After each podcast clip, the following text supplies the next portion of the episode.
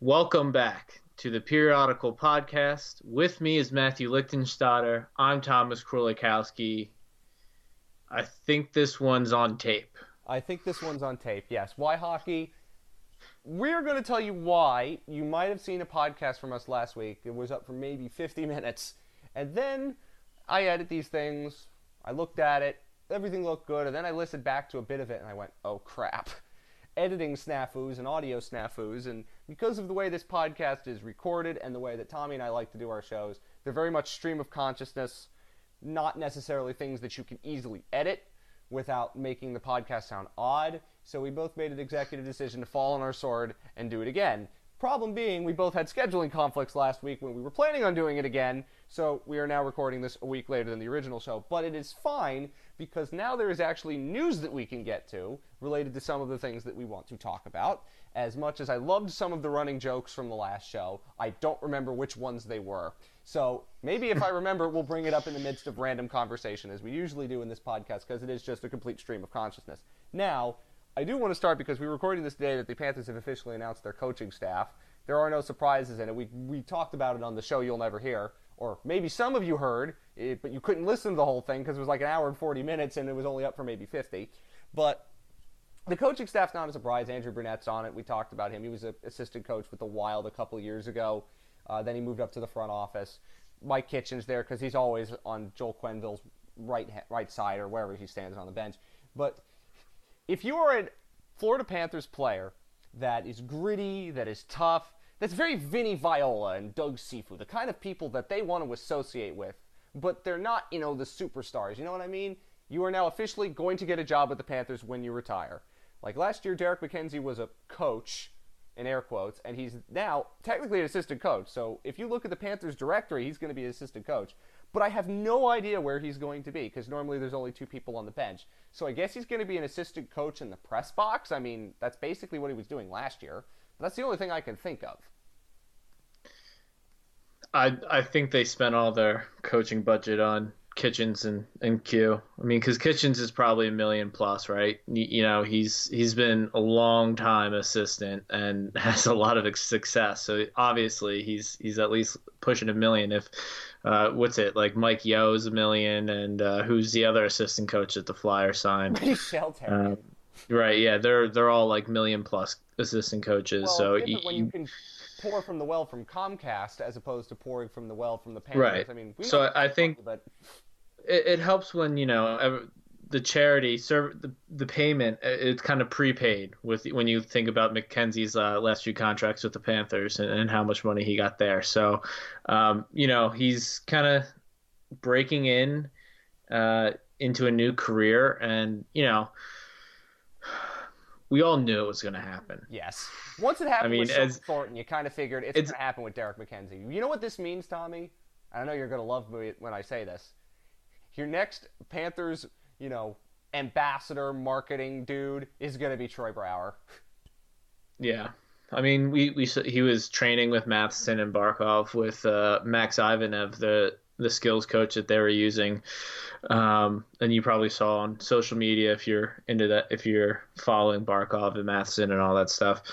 Um, so he's probably getting re- yeah. I mean, and like one or two is fine. It's just the constant overflow, um, and how many are every year and how many just stick around. Um, I, I wish we had an abundance of top four left-handed defensemen uh, at the moment that we were just kicking no. around, staying around. No. Nope. Um, instead, instead we got uh, grinders. we got grinders. Um, yeah, but you know, it's not like Thornton's really done any damage or has done anything really too much, too little, or whatever in He's in fine. the front office I think gig. He enjoys his role. You know, I, I think it's likely that Derek MacKenzie is a better coach than he was a hockey player, and all things considered, that before I thought I've heard people say Derek MacKenzie could be a pretty yeah. decent coach. Yeah, and and all things considered, right? Um, the these types of players do turn into pre- pretty good coaches. I mean, they also well, the, the bad coaches final, too. Potentially winning coach could be Craig Berube. So, right, yeah, but you know, it, well, he also could turn into decent analysts. Like right. Bill Lynch is a great analyst. He was a fourth line player his career. Yeah, and if he's a better coach than player, I mean, all things considered, he was a good player relative to how many people pick up a hockey stick, play hockey, and don't come close to that level. You're a so, top 100 hockey player, well, you know, which he might have been at one point. it's it's just another piece of evidence uh, into the growing library of evidence that you know our predictions are pretty spot on. Because I'm I'm pretty sure I remember O'Brien, me, and, and even you. You know, every contract like this guy's just gonna be here forever. He's gonna get a coaching gig like a year.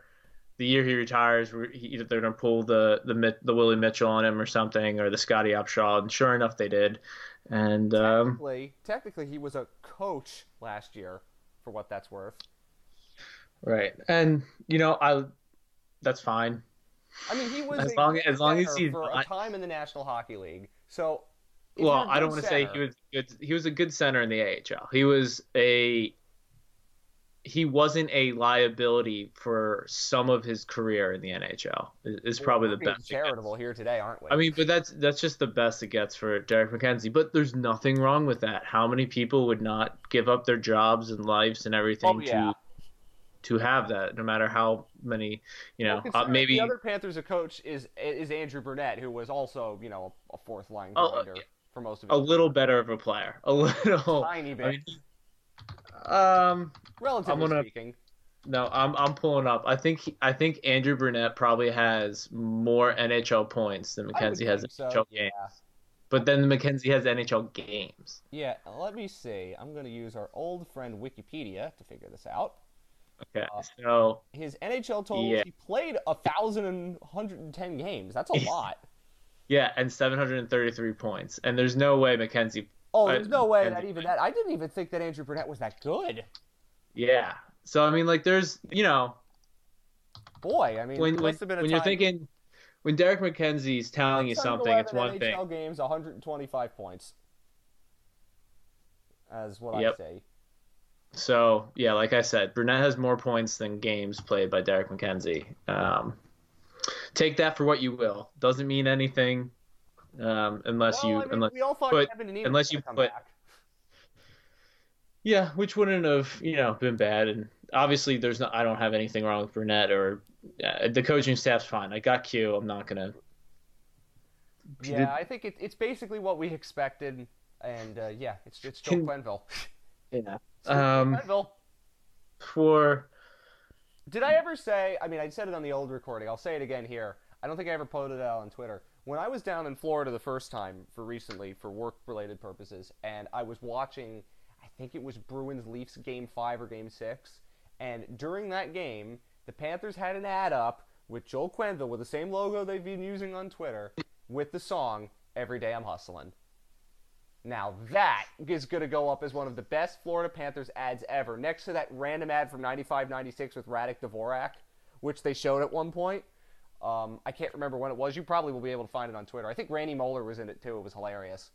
So sometimes they do have good TV presence.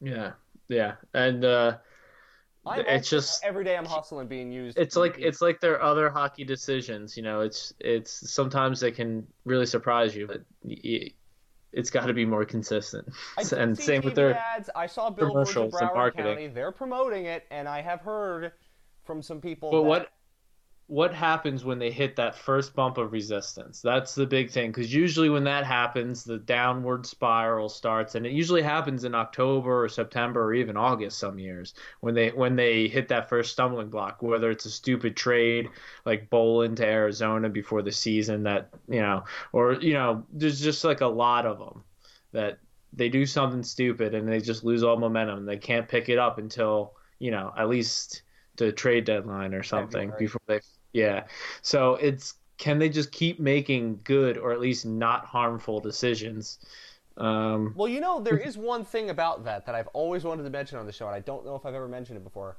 You know the gold plan, right? The drafting plan where you once you get eliminated from the playoffs, the points you accumulate leads to draft picks or whatever it is. It's a terrible idea.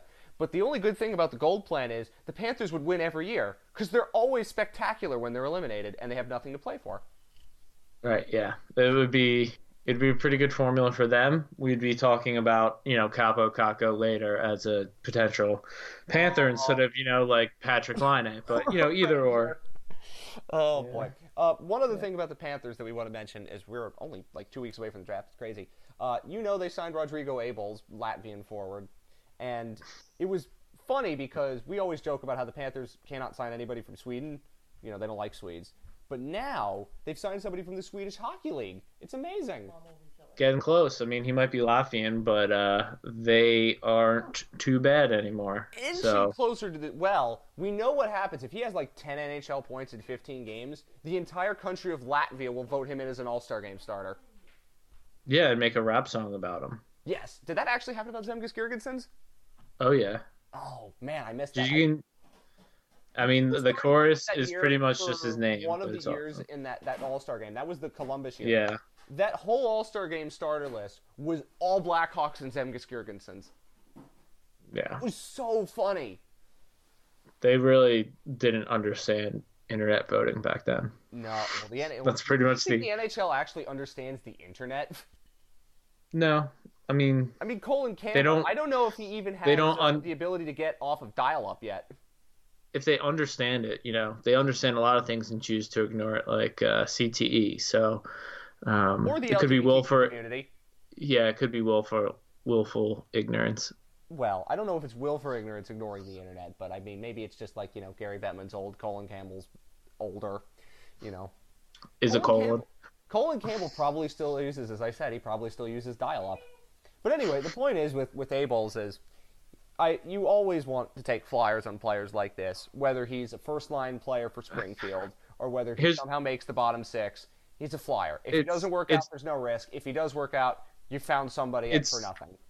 it's fine, but it's not the Flyers that I want them taking. I mean, they've we've seen a lot of UFA defensemen of around the same age that are lefties and could be of something being signed. We've seen some better forwards um, being signed or still out there that are either you know undrafted and, and aged out of the draft um, or have been drafted and, and you know are are in their later 20s coming back over um, Mm-hmm. which would have more of an impact i mean this is basically a maxim Mammon, henrik Haapala replacement some guy who you know is going to be a tweener and probably be a used and abused and tossed back to europe in, in 18 months or so Well, do you know Um, what's the best part about this is? Do you know who drafted him?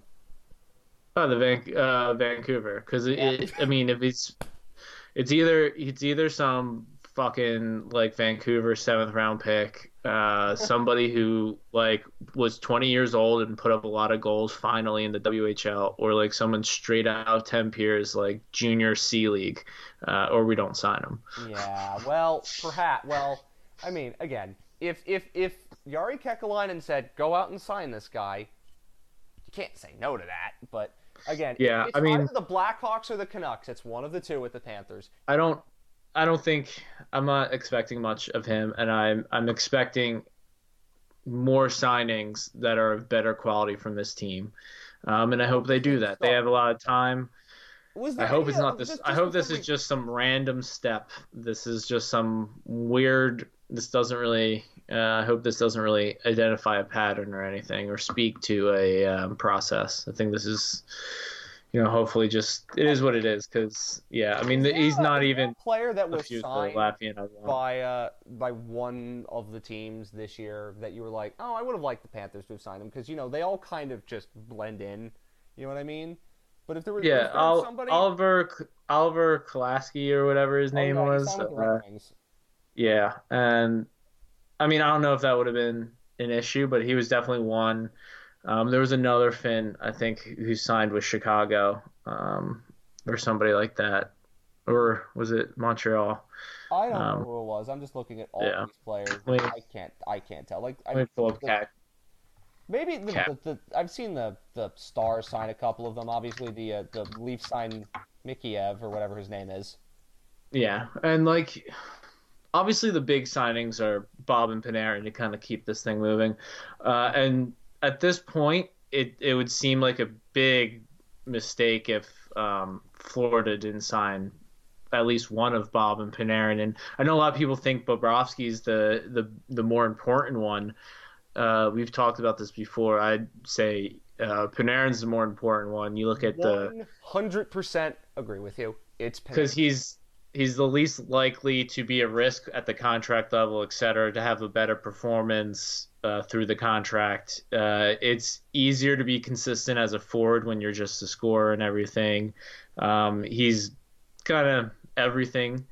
Uh, and Florida really needs more five on five scoring outside and even more power play options uh, yeah. outside, you know, just a handful of guys. And even though Panarin would be the second, maybe the third best forward on the team, it pushes guys down. It, it gives Frank Vatrano the ability to keep um, keep that momentum going and, and and get those easy third line minutes and you put him with a guy like Tippett or Borgstrom and and maybe a vet or something like that and you can get a really good third line. You can push Malgin to fourth line center and, and you give Vincent maybe, Trocheck an actual winger. Yeah. Yeah, yeah. I mean there's a lot of good reasons for it. And when you think about Bobrovsky, um, yeah, that'd be great. He's probably one of the few goalie options, and, and that's probably the biggest selling point is um, he's the best and one of the only real starting options that can win you a playoff series um, right now. Now he's actually proven that he can. Because we yeah, talked and, about this before the playoffs, and we all thought that the Blue Jackets were going to get steamrolled, and they didn't. And Bobrovsky was good this postseason, and that's the first time he's been good this postseason. That was one of my big concerns. Was he's been great in the regular season, but when you hire Joel Quenneville, getting there doesn't matter so much as now you got to win something. And I didn't think Bobrovsky was a goalie at the time that could win you a playoff series. Now he's only won one, but he did at least prove this postseason that with a good enough team in front of him, and with Joel Quenneville, you'd expect the Panthers to be good enough in front of him to get there at least, that he can win a playoff series. But as I said, if you're signing him for seven years and ten million, it's a lot of money you're tying up, and I know the cap's going to go up. I know you think there's going to be a lockout and there's going to be compliance buyouts. We'll, we'll see what happens down the line with that. But as if I had to pick between the two, give me Panarin and have the Panthers win every game 6 4. Because if you put Panarin on the top line with Barkov and Huberdeau, I don't know how that isn't the best line in hockey. Instantly. Right. I agree. And that would be just a wrecking ball of destruction and beauty. The way the market is for goalies um, and even defensemen, which we'll be talking about in a few seconds with the Panthers, is you know, it's easier to find someone that's not at the top end of the pay scale, that's not at, you know, the top end of popularity and, and, and demand on the market uh, in net that can get you a cup or can get you competitive. Uh, and, you know, I think there's more options in that they there's a couple 20, 21 year old guys in this draft right now that they could get for free in a in the say the third or fourth round. They have four three fourth round picks, right?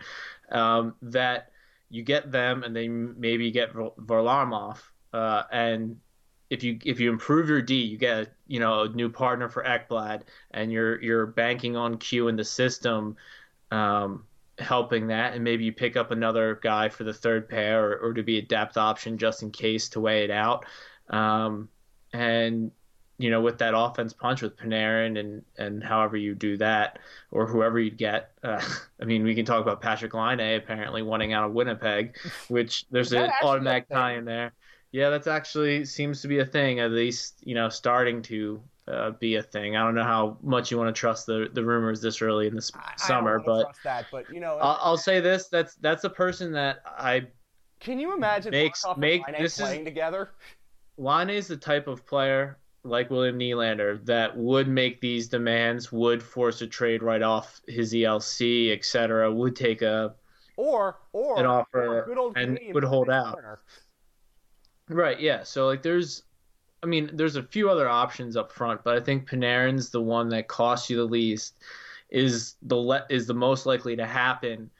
And to be fair, as much as I like Laine, there's a lot besides scoring that needs work. Um, Duchene, uh, whoever you, you want to get, Marner, etc. Panarin, yeah, Panarin's the guy who's plug in, can do it all himself, doesn't really need much coaching, and the coaching that he would need, he already has a relationship with Q. Like it's, it's just kind of the perfect storm. And, and he's playing with a Russian on his line, and he's playing with one of the best playmaking centers in the game. I mean, as I said, he was dominant when he was playing on a line with what was it, Kane and Anisimov, and you know Artem Anisimov is what he is. I think that was the line that was like so great for Chicago the year that he won the call. Right. But now, I mean, you put him on a line with Barkov, and you could put anyone on his wing. You could even put our old friend Seth Griffith on his wing, and they would score a trillion goals. I mean, Yeah, you put you but- on the wing, and you're and you're set. The other thing, of course, Will goaltending. Will is- Bob, you know, and if and if signing Bob to a contract you kind of feel a little uneasy about is a way to get Panarin, you kind of do that too. I mean, it, Panarin, I, I don't want to overhype him, but Panarin's definitely the type of guy where it's the fit, the moment, everything's kind of coming together. And you you can push all in on him. He definitely has the skill level. He definitely has um, and- and the work ethic. too. We talked about it. Like you've got a three-year window when Barkov's making five point nine to win the cup. Right, right, and you know this is when you, this is when Tom Rowe should have been at the table saying, you know, we're entering our window is right now, not not, five when they ago. people when they thought they were entering their three-year window. Uh, the other thing about goaltending is we don't know how good Montembeault. I think he could be good. There's still a lot that he obviously has to work on, and I have said you put a better defensive system in front of him, and we again presume you're going to get that with Joel Quenneville from the start, and obviously you have to improve the day. But Montembeault is, I mean, he's not the starter, but if Jordan Binnington could take you to Stanley Cup final, if the Carolina Hurricanes could get to where they got with Petr Mrazek and Curtis McElhinney, right? Like goaltending is voodoo. You don't necessarily need to pay a trillion dollars for a guy like Bob. I've been on the you sign Varlamov to a three-year deal worth maybe like five and a half or something like this. You give Montembeault the backup job, but if Montembeault takes over Varlamov's spot, then you're fine because then you could easily get rid of Varlamov to the Seattle Easter eggs. This is my theory, and I've been a proponent of that. Whether it happens or not, who knows? Of course, you know George Richards actually went and hunted down Bobrovsky and Panarin when they were vacationing in South Beach, and the most George Richards thing in the history of George Richards. Loved reading that Right. story about like what are they going to do. We're going to find out. We're not too far away from finding it out. If I had to guess, I still think Bobrovsky is more likely than Panarin because I think Panarin has more options. I think that it's very. What what are his options? He, I- his we- options I- are where he wants to go, which seems to be two places. Well, he wants to be in a big city and near water. The Kings are going to be garbage, and they don't have cap space. The only team that I say you have to fear is the Rangers, and the Rangers have a, Right. have a legitimate reason to sign him. And the Rangers could get like insta good overnight if they sign Panarin and they bring Kakko in, and you're now looking like, oh crap, the Rangers are really good. But that's the only team that I legit fear. With Bobrovsky, I don't think there's any other team that would legitimately sign him and you go like, oh, and I saw a rumor that maybe the Sharks would be interested. No idea why they do that. I know Martin Jones has been terrible, but you could upgrade your goaltending cheaper than that. I mean, I saw the Islanders, but last year they turned Robin Lehner and Thomas Greiss into being great, so I don't think that that makes sense. It, it's always looked like Bob and the Panthers have the fit, and maybe when you think about that coming in and the tax things with Florida and him wanting to play under you know less pressure, maybe that means the cap hit goes down and you're not killing yourself four years down the line when Bobrovsky's not good anymore. But th- that's always seemed more likely. But if you get Bob and Panarin, and there's still absolutely a chance that they do, you're looking at a team next year that goes instantly like, oh, they can win the cup. And I mean, for the Panthers, that's not something we've said in 25 years, basically. So you can't really I complain about that. I don't think that they can win a cup until they get a partner for Ekblad. I think Well- Ekblad's too important, Point and I also think that their left-handed defensemen are too shit. So I mean- let's let's go into that now because that is another point. I've made a point that the Panthers need to upgrade the bottom six. That's something that kind of happens in time, and if you sign Panarin, you Yeah, upgrade and- your bottom six by default. I don't think anyone at this point is saying that the bottom six doesn't need to be upgraded, but I, I think people are underestimating how much work also needs to be done on that second Oh. line, if not mainly because of Trocheck. Um, yeah. Well, the one thing I'll say on Trocheck before we get to D is last year he was bad. There's no ifs, ands, or buts about that. He was bad, and he was injured, and it was a terrible injury. But even before he was injured, he was not playing well, and that was a rough season for Vincent Trocheck. Now we know he can play better. We've seen him play better, uh, but I want to see what Joel Quenneville can do with him. Like, what kind of things does he tell Vincent Trocheck to do with his game? Because we have seen times when Vincent Trocheck, you know, he gets it in his head. He's a very headstrong, you know, tough as nails kind of guy. right? But then sometimes he could try to do it all himself, and that creates a problem. And he could sometimes get caught running around a bit. I want to see what he does with with Trocheck because you have to now ask a couple of questions about him. He's got you know three years left.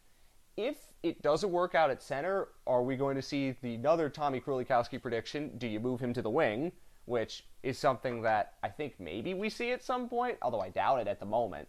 But could we see I mean, it at some point? I think yeah, I think we're you're pretty much Trocheck's future in Florida is depending on him moving to wing. I mean, I don't see him making it past the expansion draft and all of that if he if he wants to be a two C because at that point, um, I think it's going to be pretty unlikely. Heponiemi could still be a center. Um, I don't think it's yeah, and then yeah, the obvious one's Borgstrom. Um, I don't think it's out of the question that Florida doesn't take a, t- a decent center at 13 overall in this draft. Um, They shouldn't, but it's possible that they do. I mean, I, I don't. You can never take too many centers. Um, I don't think you can ever have too many centers. You can never have too many centers. You can never have too many kind of dynamic D. I guess is the is the best way to say it. Um, So let's let's focus on D, and then we'll get to the draft because I know Yeah, that's one of your things, right. and this is Tommy time. Well- but let's go to D because we've talked a lot this year about how Aaron Ekblad actually had a really good year. It just didn't look like it because he was asked to do far too much, which is always what happens yeah, with he had, a, If you he had a to- good year breaking up plays, breaking up zone entries. If you look at um, some of the, the stats, like if you go to Evolving Hockey and you look at the RAPM stuff and you look at his goals above replacement, he's one of the best on the team. He's like two or three on the team. He had a really underrated great season, and he wasn't even playing first power play. So he's really taking a big step forward, right? We talked about after that awful year a couple years ago with the concussions, like, is he going to really become Aaron Ekblad? I know people say, oh, he's not actually a number one D you look at some of the things that he was doing and what he's been asked to do, he was playing like a number one D. He needs a partner, though, that can make him really be what we know Aaron Ekblad can be. Like, when he was with Brian Campbell, remember, he won the Calder and he was great. Brian Campbell turned out to be the, the perfect partner for him. The way that Campbell played, the way that he didn't want to have the puck all the time, and, you know, the way that he would let Aaron Ekblad do what he does. And they- because and they haven't really put much thought into his partner since. No, because it's been Keith Yandle, and Keith Yandle does not And- work with Aaron Ekblad, and Mike Matheson and- also does not work with Aaron Ekblad. Right. And at this point, um, it I don't see how you can go into the season expecting Yandle. Well, I guess your only way you can go into the season with Yandle as Ekblad's partner is if Quenneville is just so attached to the idea of I don't want to upset Ekblad's partner out the gate, which I think is just a stupid reasoning, blah blah blah. But obviously, if Q comes in, that. right, exactly. But you know, obviously that'd be the one reason. roster in the last two months and said, you know what, we need another guy here. And we've No, heard rumors from the but- Panthers that said they're looking for another guy. Right, but where where do they keep saying? And I don't know if this is just because everyone's looking for right-handed defensemen or what. But you know, Richards have said it, and and Tallon said it. Um, that and I don't I don't haven't heard Quenneville say anything different. Is that it's a right-handed defenseman they're looking at, and if they're looking at a right-handed defenseman, what's that mean? They're looking at somebody for Yandle, somebody for Matheson on that second pair, whoever it's going to be um, and not for Ekblad. And now, if you're looking for someone on the second pair it, for Yandle, that's fine. I mean, I think Yandle needs a new partner, and maybe that's not Mackenzie Weegar, but your two best defensemen are right-handers. Why are you trying to stuff another one there? And you have a guy, you have a couple lefties who can play right, and you have a couple other righties who aren't too bad either. Um, I don't understand why they need to throw another right-handed into the mix. Whether it's Jacob Trouba, whether it's anything, that's a cap hit. That's okay with Trouba? Because I'm, I'm no, no, because. Tru- I, I mean, I would be okay with Trouba, but the issue with Trouba is money, and he and I'm not paying that type of money for someone to fill in under Ekblad, where you know Weegar's already on the fence of being that good. We well, not as good as Trouba, but Weegar is a is on, on the fence of being a second pair defenseman possibly, or at least He's doing it enough. I mean, we we've I've really been pleased with Mackenzie Weegar and Right. his development. we so- of all of the Panthers, like five six D, you know, Josh Browns and the people of this nature, like Weegar is the one that really rose up above the fray and has always found a way to differentiate himself because he is a little bit different than all the other he's at least defensemen. he's at least waving his hand, going, "Hey, I'm an everyday NHLer. You can play me every game." Well, the other thing that he As does that I'm we like is he's not as reliant on the puck as the Panthers' top three D are. The, all Right. of the Panthers' That's top a- three a D are, are puck rushers. We've talked about this, and we'll say it every single time. Puck hogs. Puck hogs is, is probably the best way to Yeah. describe Matheson and Yandle. Um, they they need the touches, need and and they need a Brian Campbell type, not like a guy who plays exactly like Brian Campbell because he is a very unique defenseman. But we've said, you know, what kind of defensemen are out there? We've said Carolina. They can't keep all that they have. One of Pesce or Slavin would go, and I've said if you do the Pesce or Slavin for a Hoffman type trade, people would say, why are you trading Mike Hoffman? But if you traded Hoffman and you signed Panarin, you're not losing anything in terms of goals, and you've just upgraded your D in a major way. You've given that balance to the D pairings that you desperately need, and Slavin and Pesce have been so good for Carolina. They're dealing from a place of surplus. The Panthers are dealing from a place for surplus, and everybody's happy. We've also said the Flyers are dealing from a place of surplus with D. Philippe Myers is especially on the yeah, especially on the left hand side. I was Philly. watching the, the World Championship final against Finland, and every time I watched Philippe Myers, I'm going like, wow, he's really dang good. And so then you go, oh, well, they don't need some of the defensemen they have. You might think, oh, Shane Goss is spare, but he's like all the other D for the Panthers. And as great as it would be to have, you know, kid from Broward County play for the Panthers who grew up a Panthers fan, you want a D more like Provorov if you could get him out. You know, we talked about Kylington in Calgary.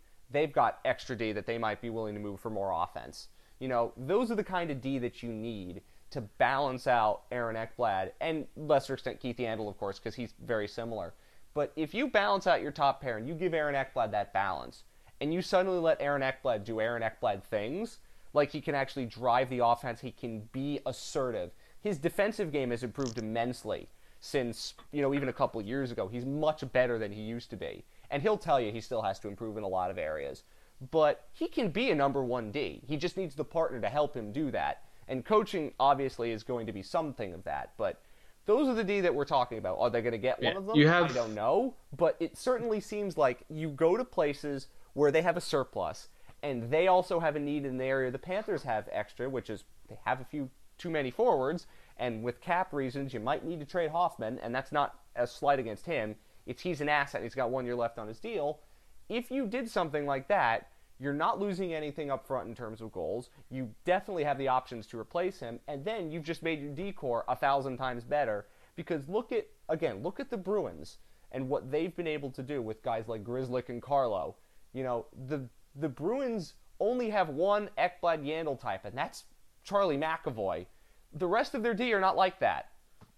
The- I don't you know. the I mean? I, I've the way Grzelcyk's been playing the last two years. I think he, But that he's not he's- like Mike Matheson. Like they're different D. yeah, yeah. But it, um, But I know, think- Mike Matheson doesn't have what what Matt Grzelcyk's been doing this postseason in him. Is what I'm saying. I don't- like that's not. well, what Mike I, I think is. we have to.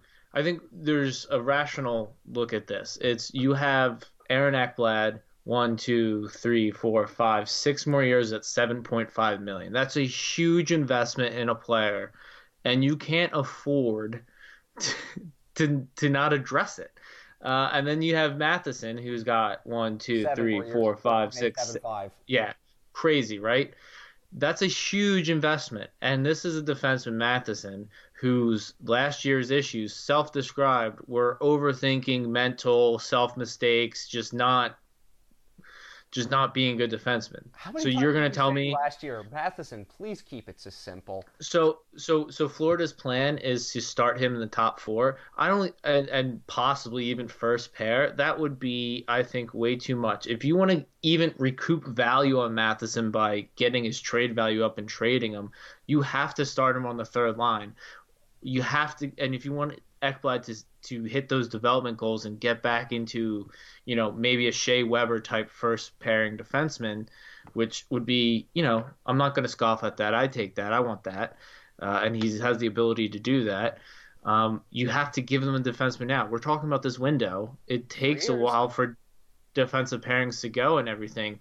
What happens if you go out and get a defenseman that doesn't work with Ekblad or, you know, you, you need to start trying this early early because you can't be waiting until the trade deadline every year. And because uh, defensemen just don't move really at the trade deadline. When they do, they're Adam McQuaid's. They're, um, you know, they're not, right? They're not someone that's, you know, or it's, you know, the ghost of I'm Paul trying Coffey. to think of what other D is available because the four that we there's mentioned. there's a lot. I mean, if you Anaheim's going to be doing a lot of things with the roster. I think um, I mean, it's going to take Calgary probably needs Hampus to do some Lindholm things with their. As I said, I said Kylington is an, yeah, and then there's Rasmus guy. Andersson. There's Yeah, he's a- good too. I mean, and then there's like I think the defensemen that people don't know are are, are about to be good. Um, and, and there's this draft. I mean, if we get, you know, we'll kind of back into the draft uh, at some point, but the D market's much more wide open than I would say the goalie market or the forward market. If you know what you need in a defenseman, and it happens to be what the Panthers need, is a guy who's just good at getting pucks and giving them to his def- defenseman, just helping out, just not being a cog in the machine, just making the smart little play at the right time. You know, he doesn't have to be flashy, he doesn't have to be super skilled. Just he's someone okay who's letting smart. other players, you know, take control of the play, and the Panthers just don't have that with their D. And The good thing is they don't have Jack Capuano saying we want 150 points from the D now. Thankfully. Right. And you know, you can find that, you know, Carolina, there's probably three names on Carolina that you'd look at. Um, you know, Philadelphia probably has three or four that you'd look at. And same with Calgary and Anaheim and you know, Nashville obviously there's Ekholm, there's you know, there's he even said like, what if you sign an Anton Stralman? Like you give him a, a like a Right. I mean, he might make a lot of money, but if you gave him something like that, I mean, and he might be a little too old and you know, maybe yeah, that's you know what? Maybe having somebody like that on your blue line isn't going to kill you because they're all of their D outside Well, if you- pretty young. Yeah, and if Stralman's Strawman or, or somebody like him uh, would be a good get if you're you know you're dead set on getting some right-handed defenseman for Yandle, right? If you're so gun ho about it, you can then I mean, if you you're know to get left-handed D, get I mean, strong. by the way, the first, I mean, we are There's all no very one much. really- I'm still very much about if you could sign Erik Karlsson, do it, but I highly doubt that they can. So, you know, there's that. Uh, here's here's the thing that we they should not do. Do not sign Tyler Myers, please. It's the Panthers, so they probably will, but do not sign Tyler Myers. is he even is he a lefty? He is a righty. At least, see, yeah, that'd be even. Yeah, yeah, that would I be mean, bad. Don't do that. I'd rather Trouba obviously because Yeah, they're I'd gonna probably well. get the same money, I but mean, you look at you look at other guys that are available, like the D of just terms of like free agents. There's just not a lot, but you know, trade there will be D that get moved this year. I mean, it's guaranteed that there will be D that get moved in a pretty major way. So you have to find a way to exploit that market, and if you get one and you can develop somebody, you know, in the AHL, and you can bring somebody up, you have an opportunity. This is not, you know, again, Josh Brown, not good. Not not good. Ian McCoshen, Ian I think it's McCoshen, pretty, pretty safe we- to say we- is kind of done. yeah, do we do, do we know if he exists anymore at this point? He may not, Uh, but it's like, again, it, does somebody emerge out of you know out of the AHL? Who knows? We we can't say at this point, but I don't think. Yeah, I mean, I'm not, I'm not expecting Max Gilden to come and save the team because that's if he does, he's going to be more Matheson style than. Yeah, it's the only D that I can see in the system that's like steps above the fray of being a, a third pair guy other than Weegar. But um, Yeah, so we and- go on to the draft now because I Well, the, the the last thing is just about Matheson, and it's the the final thing is you can't let your belief that Matheson is going to turn into a solid defenseman stop you from making a move on left-handed defense this summer, for the main reason that he's 26, he's not really put up that many points in the NHL. Uh, his years at BC were good, but not great by any standard. Um, he's not. He wasn't a huge, crazy good prospect. He's got some good tools. Obviously, he's got one plus plus tool, and that's his skating. But his, you know, his IQ's always kind of been, um, you know, average or above average. His puck handling, you know, it's, it's can, can everyone I think is still on the potential with Mike Matheson, and I think it's time to realize that he's had just as many. Age, like, yeah, I will say, I'm turning it's, 26 it's, in August. We're yeah. at a point where potential's not really there anymore. It's about right. what you are at that age. Yeah, and I and, think and Matheson is is good. He's not as bad as he was last year, probably, Lord willing, but you, you have to give you, him that chance. And if he is, then you have to find a way to move him which means right. and maybe if he, expansion draft. And you know, it's fine to give him another shot. I mean, obviously, give him another shot, see what he can do. Um, and, and, you're hoping and you're and and you want him to succeed and, and be a top four defenseman and, and allow you to have that spot transitioned after Yandle and and or whatever it becomes. But I think when you approach the situation from okay, Matheson's turning 26, Matheson hasn't really had a long, consistent run in the NHL or in professional hockey where he was a top four defenseman. And frankly, if you're coming at that, you can't, you can't bet on him. Uh, if you want to actually win playoff series, you have to do more. Looking at this D on paper. Mm-hmm. Uh, that's as I said. It looks like they're planning on addressing it in some way, but we have to wait and see what they do. Now, I wanted to start the draft talk a little bit earlier, but here we are. We go on 40 minute tangents about the Panthers. It always happens. But let's go to the draft because this is Tommy's. This is Tommy's time. I love his draft stuff. Again, he has his quirks and unique things he looks for. Mainly, if you're playing in the European Pro League, but he's more often than not pretty good with this. So, I I defer to him uh, in many ways. We'll we'll quickly do one two, which is Kaapo Kakko and, yeah. and Jack Hughes. We both are on the Kakko train, and it's not just because we love Finland and everything about Finland. It's Jack Hughes was.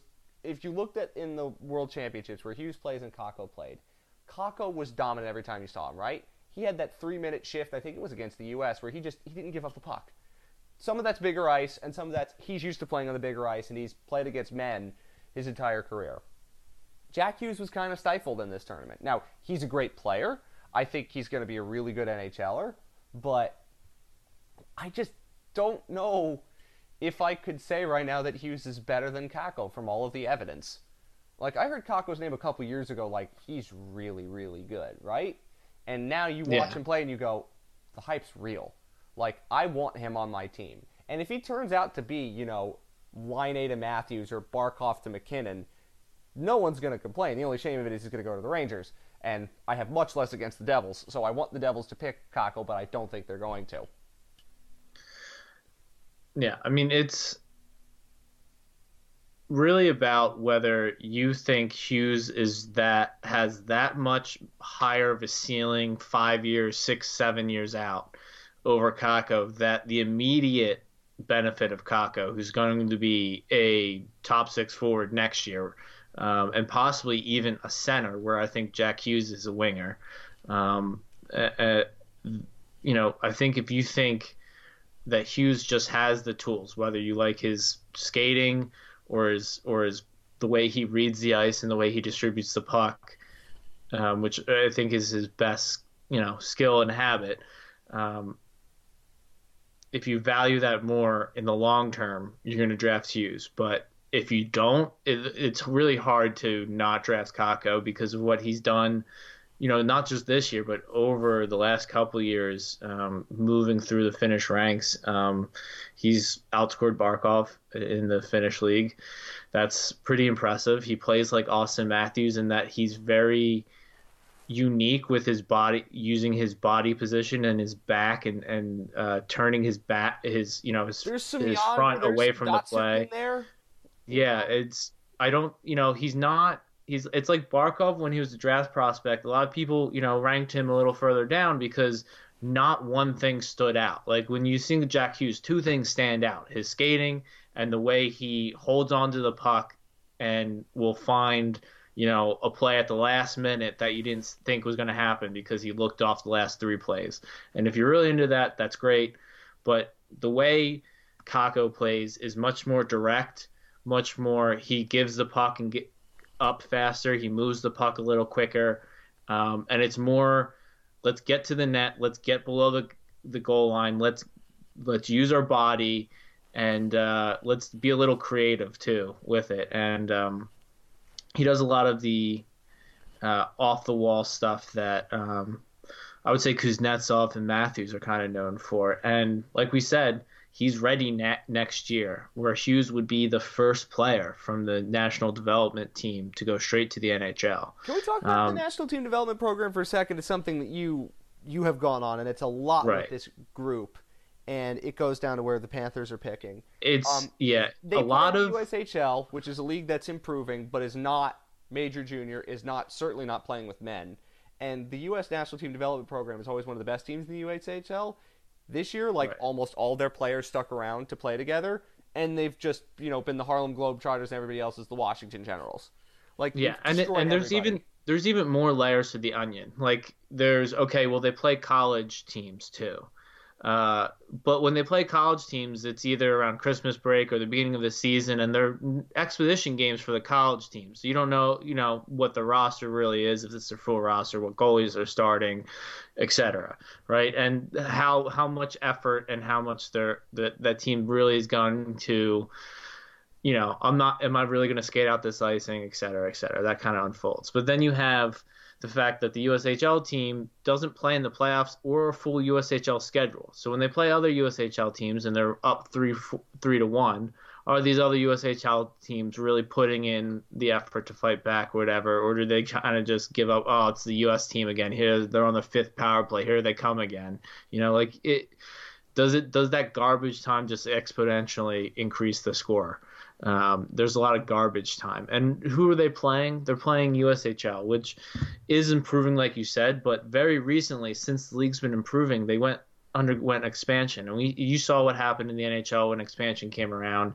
Um, in, in, the 90s a little bit, and especially in the 70s, that big era of expansion, the Bobby Orr era, the, the talent level decreases a bit. It's easier to score goals. It's easier to you know skate around guys and and etc and this is already a league that is akin to the BCHL. It's not the CHL, it's not the OHL, it's not that level. That's major junior. This is minor junior, um, and it's just not there yet. They're playing a lot of guys who are going to maybe play Division One, probably play Division Three. Um, that's kind of their competition level. Um, and and yes, some of these guys are 20, and and I think there's probably a few a few more guys who go on and play beyond junior, like play at the college level, that stick around and are playing in the USHL longer than the CHL. But it's not like you're playing a, a you know, the quality of strength and uh, talent that you would in the NCAA and, or something. That you can't emerge from that league. I mean, it. Right. No, the, I mean the league's good. It's there's, possible there's. That the I best mean, if you look at the just to finish that thought, is Cale Makar, who was drafted out of the, the BCHL, then won the Hobey Baker at yeah. UMass and looked well, the, Al- the, the Alberta, yeah, yeah, and like that's and, fine, but that's harder to do, and it's less of a sure thing. And, and then you and and I also like your your line of thinking is well, if he's proven that he can do it against men, professional athletes, who whatever you want to talk about in terms of how good they are, they're not playing against their age group. They're dominating up and that has always been, and that's why Barkov was so special. Like he was so good against men. Now the Panthers drafted him because they knew they didn't have any money to sign free agents to improve the team immediately, and Barkov was the way to do that. And it turned out to be one of the best decisions they've ever made in franchise history. Like Kakko's kind of like that. He's not a center, but he, he he he is that guy who who feels like I go in next year to the New York Rangers, who are going to be a better team than the Devils, which is probably what's going to happen. And you think like, he could get 50, 60 points next year and be a top six, maybe even first line winger. Like that's how good he is. And every time you right. watch him, it's not just stats. It's like, like like sometimes it boils down to like, does he look the part in many ways? And Jack Hughes does, but he looks how many... the part against kids. Couple yeah. and how many against men. how many first round draft picks have the luxury of playing minor junior hockey um, and they're a center, and arguably the two two of the other best centers in the draft are on the same team. So that's the first three centers on that team. Or Alex like... Turcotte, Jack Hughes, and and Tyler, and, and Zegras, and and then it, it, so you, you start going in, and that USHL team or U Dev team is one of the only Dev teams to stay together all through you know the you know all the way up. They most kids are are going um, you know, to filtering off to juniors, filtering off to college, you know, whether they're trying to graduate high school early or whatever. Um, you know, there's there's some loss there. There's you know the best players take that next step. They didn't because of some of them were born a little later in the draft year. Some of them just liked hanging out, etc. That that's fine. Um, but when your top six is all first round eligible is all first round projected, and you have a goalie who's one of the best goalies in the draft and possibly in the last couple drafts, and then you have a a couple defensemen who are also considered first round draft mm-hmm. eligible, all on the same team, all playing this minor junior hockey. It's really hard to judge that yeah, for somebody who's putting up versus the yeah, Washington so, Generals. Yeah, and so you have historic you you have a historic U.S development team and one person on a historic team putting up historic numbers versus Kaapo Kakko who's doing historic things on pro teams or junior teams without much. His his world championship team that he helped lead to a gold medal at the world championships was professional. It was that was a men's league champ. Two, they had like two NHLers, and one of them twelve was NHL points. Twelve NHL points in the lineup, and they won gold.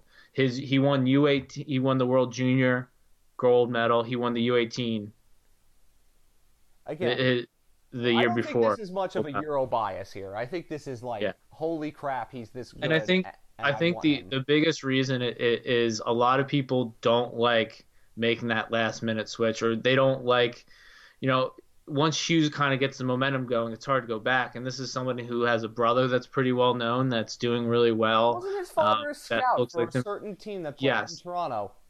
Yes, and and and I think a certain team that plays in Florida as well, um, a, a little bit. So you know, there's there's a lot there, and his mom's inv- involved in the sport as well, and that's just really hard to hard to beat. I mean, it's, it's somewhat a popularity you know, contest. The Panthers once drafted Zach Hyman because they wanted his dad to invest in the team.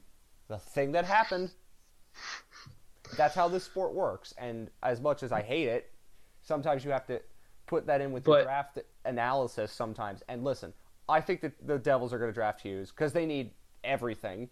Um, as much as and I, I think, think it it's at that point it's they don't want to have a lot of teams just don't have the look of t- not taking the consensus number one who's labeled a center and blah blah blah even though he might not be a center even though he might not be consensus one even though he won't be the best he won't be the rookie of the year next year. Um, you know i, mean, I don't listen, as i said for the rangers you probably just had Kaapo Kakko fall into your laps, and congratulations.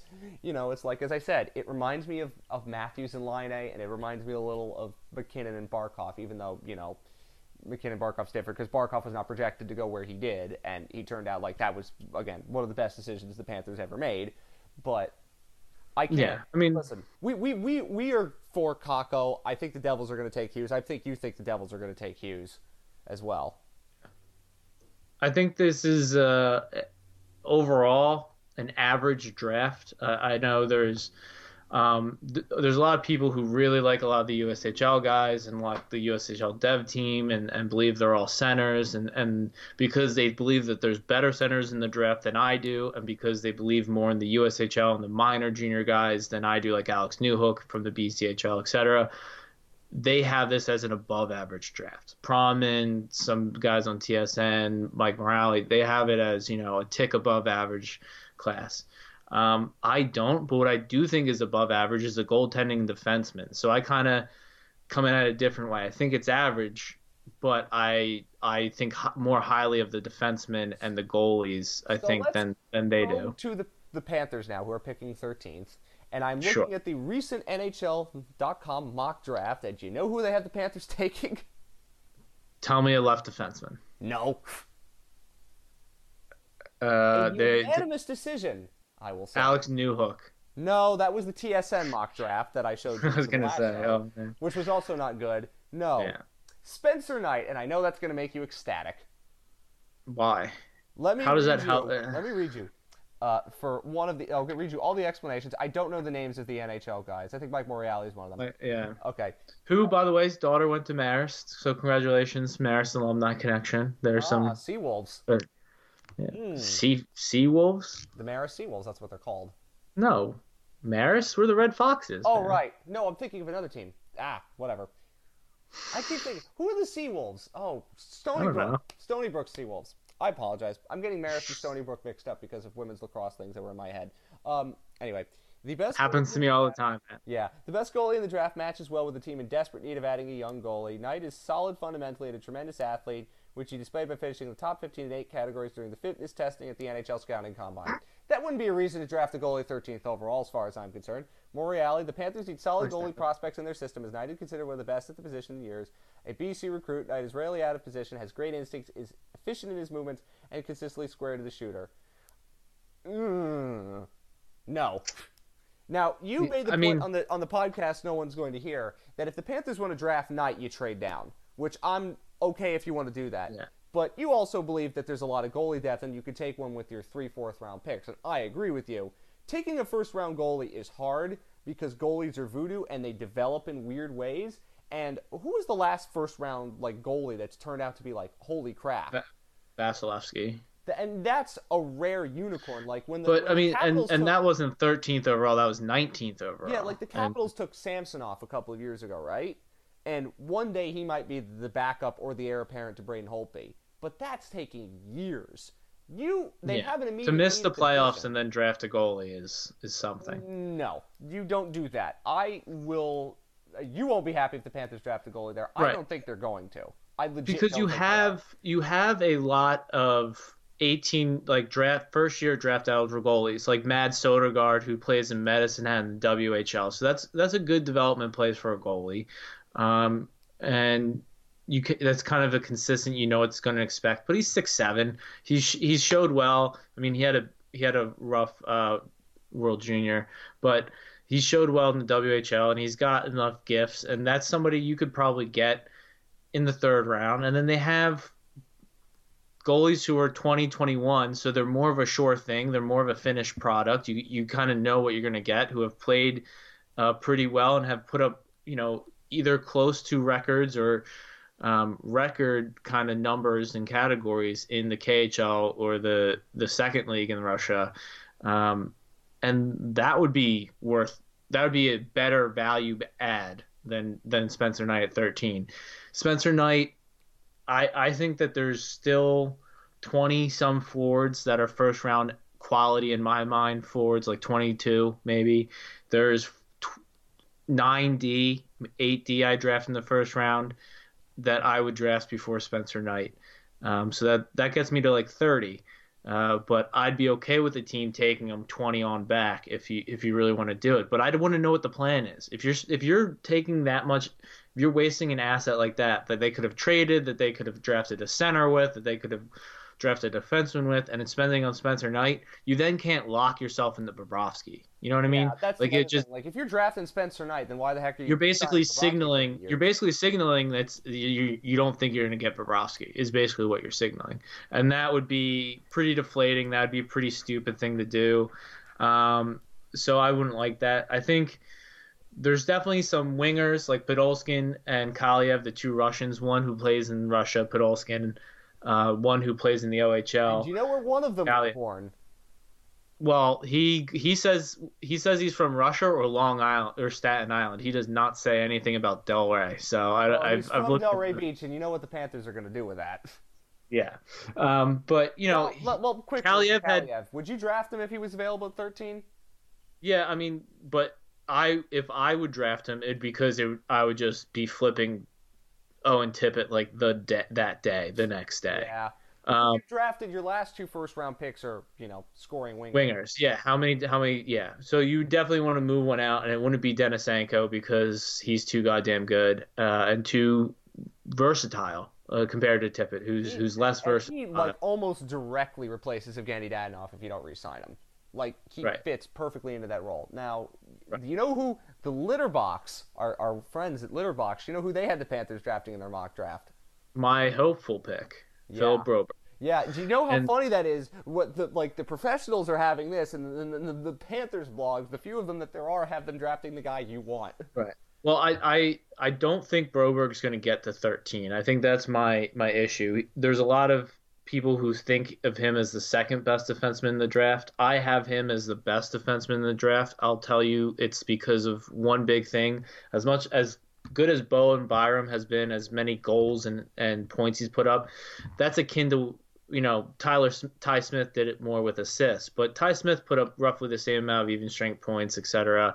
Didn't have the playoffs that that Bo Byram had, so so that's one thing to consider. but Smith went like you know, he went to the Devils at like 17, 18. Right. Yeah. I mean, yeah, and but in a very good defensive draft with you know a, a draft that had more defensemen in the first round and, and first round quality than I think this one does, but you know they're both pretty solid defensive classes, but you know you can get a Byram in the first round, especially if you're picking in the first 15 most years.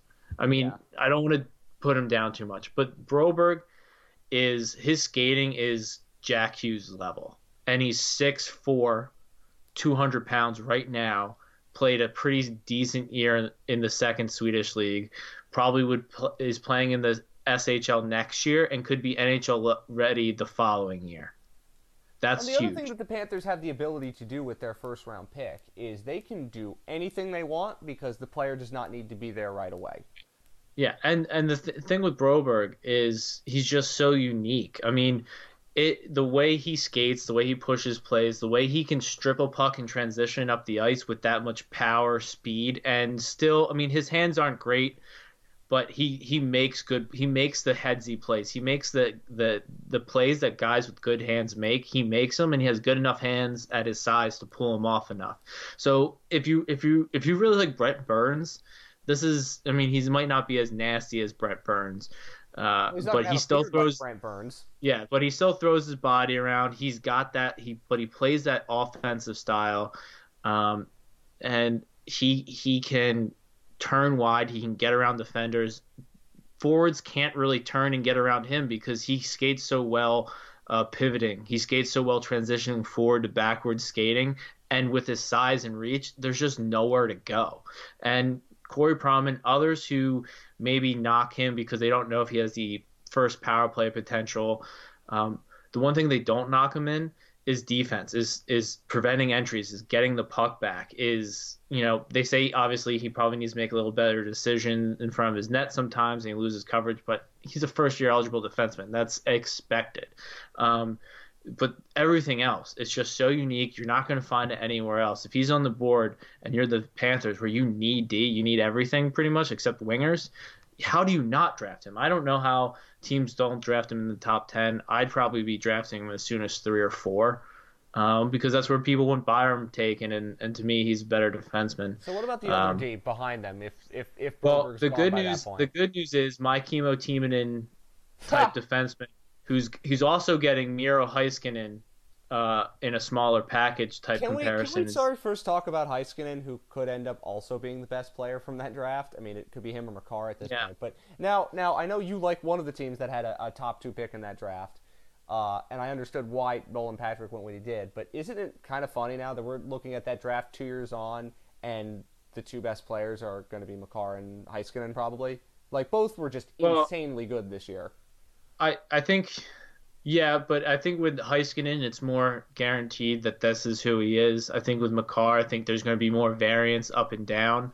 I think he came in hot. I think you know it helps that he didn't have as many games played that some of the other guys did. He was coming off a of Hobey Baker. Like you know when you when you when you're feeling it, he's insane. feeling it. He had he had some BDE. Um, oh, you know, yeah.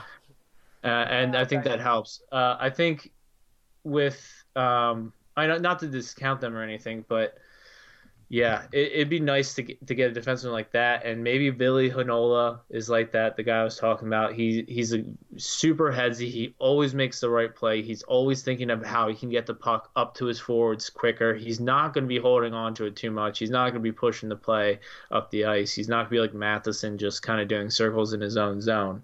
Um, and him and Victor Soderstrom, I think, are the two D with the best IQs, smartest you know they they kind of think the game as as well as you know Victor Hedman and Drew Doughty and, and some of these guys who have that Norris type intelligence. Heinola, Soderstrom, I don't think have you know Norris type natural tools, but they have good enough natural tools that I could see them on first pairing defensemen.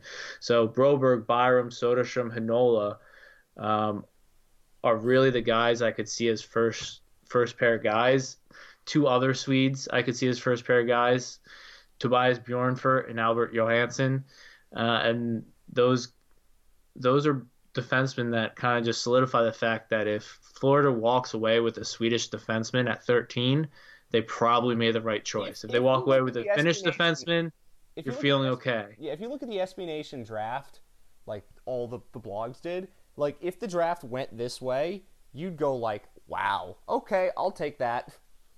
Yeah, I mean, and if you're Florida, picks one through ten, you're hoping for you you just hope for all the USHL guys to go, all the centers to go. You know, you're hoping every team wants a winger or a center, uh, just so there's more D for Florida to pick. And then, in this you know, draft, the only D that goes before the Panthers is Bowen Byram. Uh, possibly, yeah. I mean, well, I'm just looking at the SB Nation mock draft. That's all that I, okay. am looking at. So that that doesn't yeah. mean that necessarily it'll turn out like that, but as I said, like I, am all on team. You need to draft day.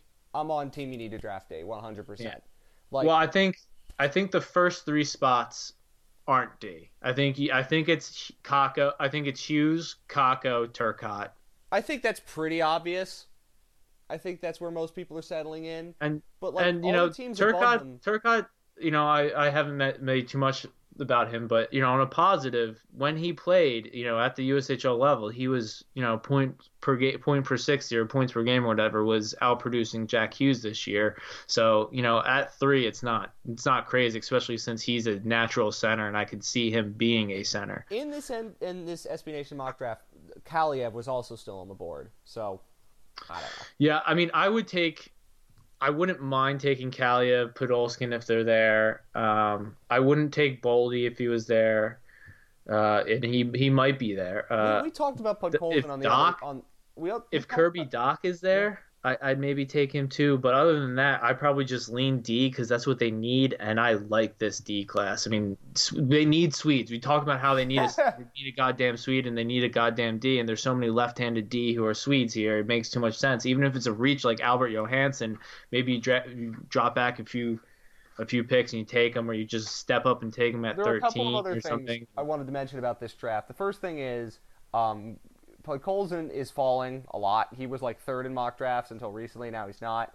The Panthers can yeah. afford to take him because obviously they don't care if they take Russians, and they can afford to let him develop and marinate even in the KHL for a couple years. They just don't need it. But they've already taken players like that, so I'm not sure they need to take another one.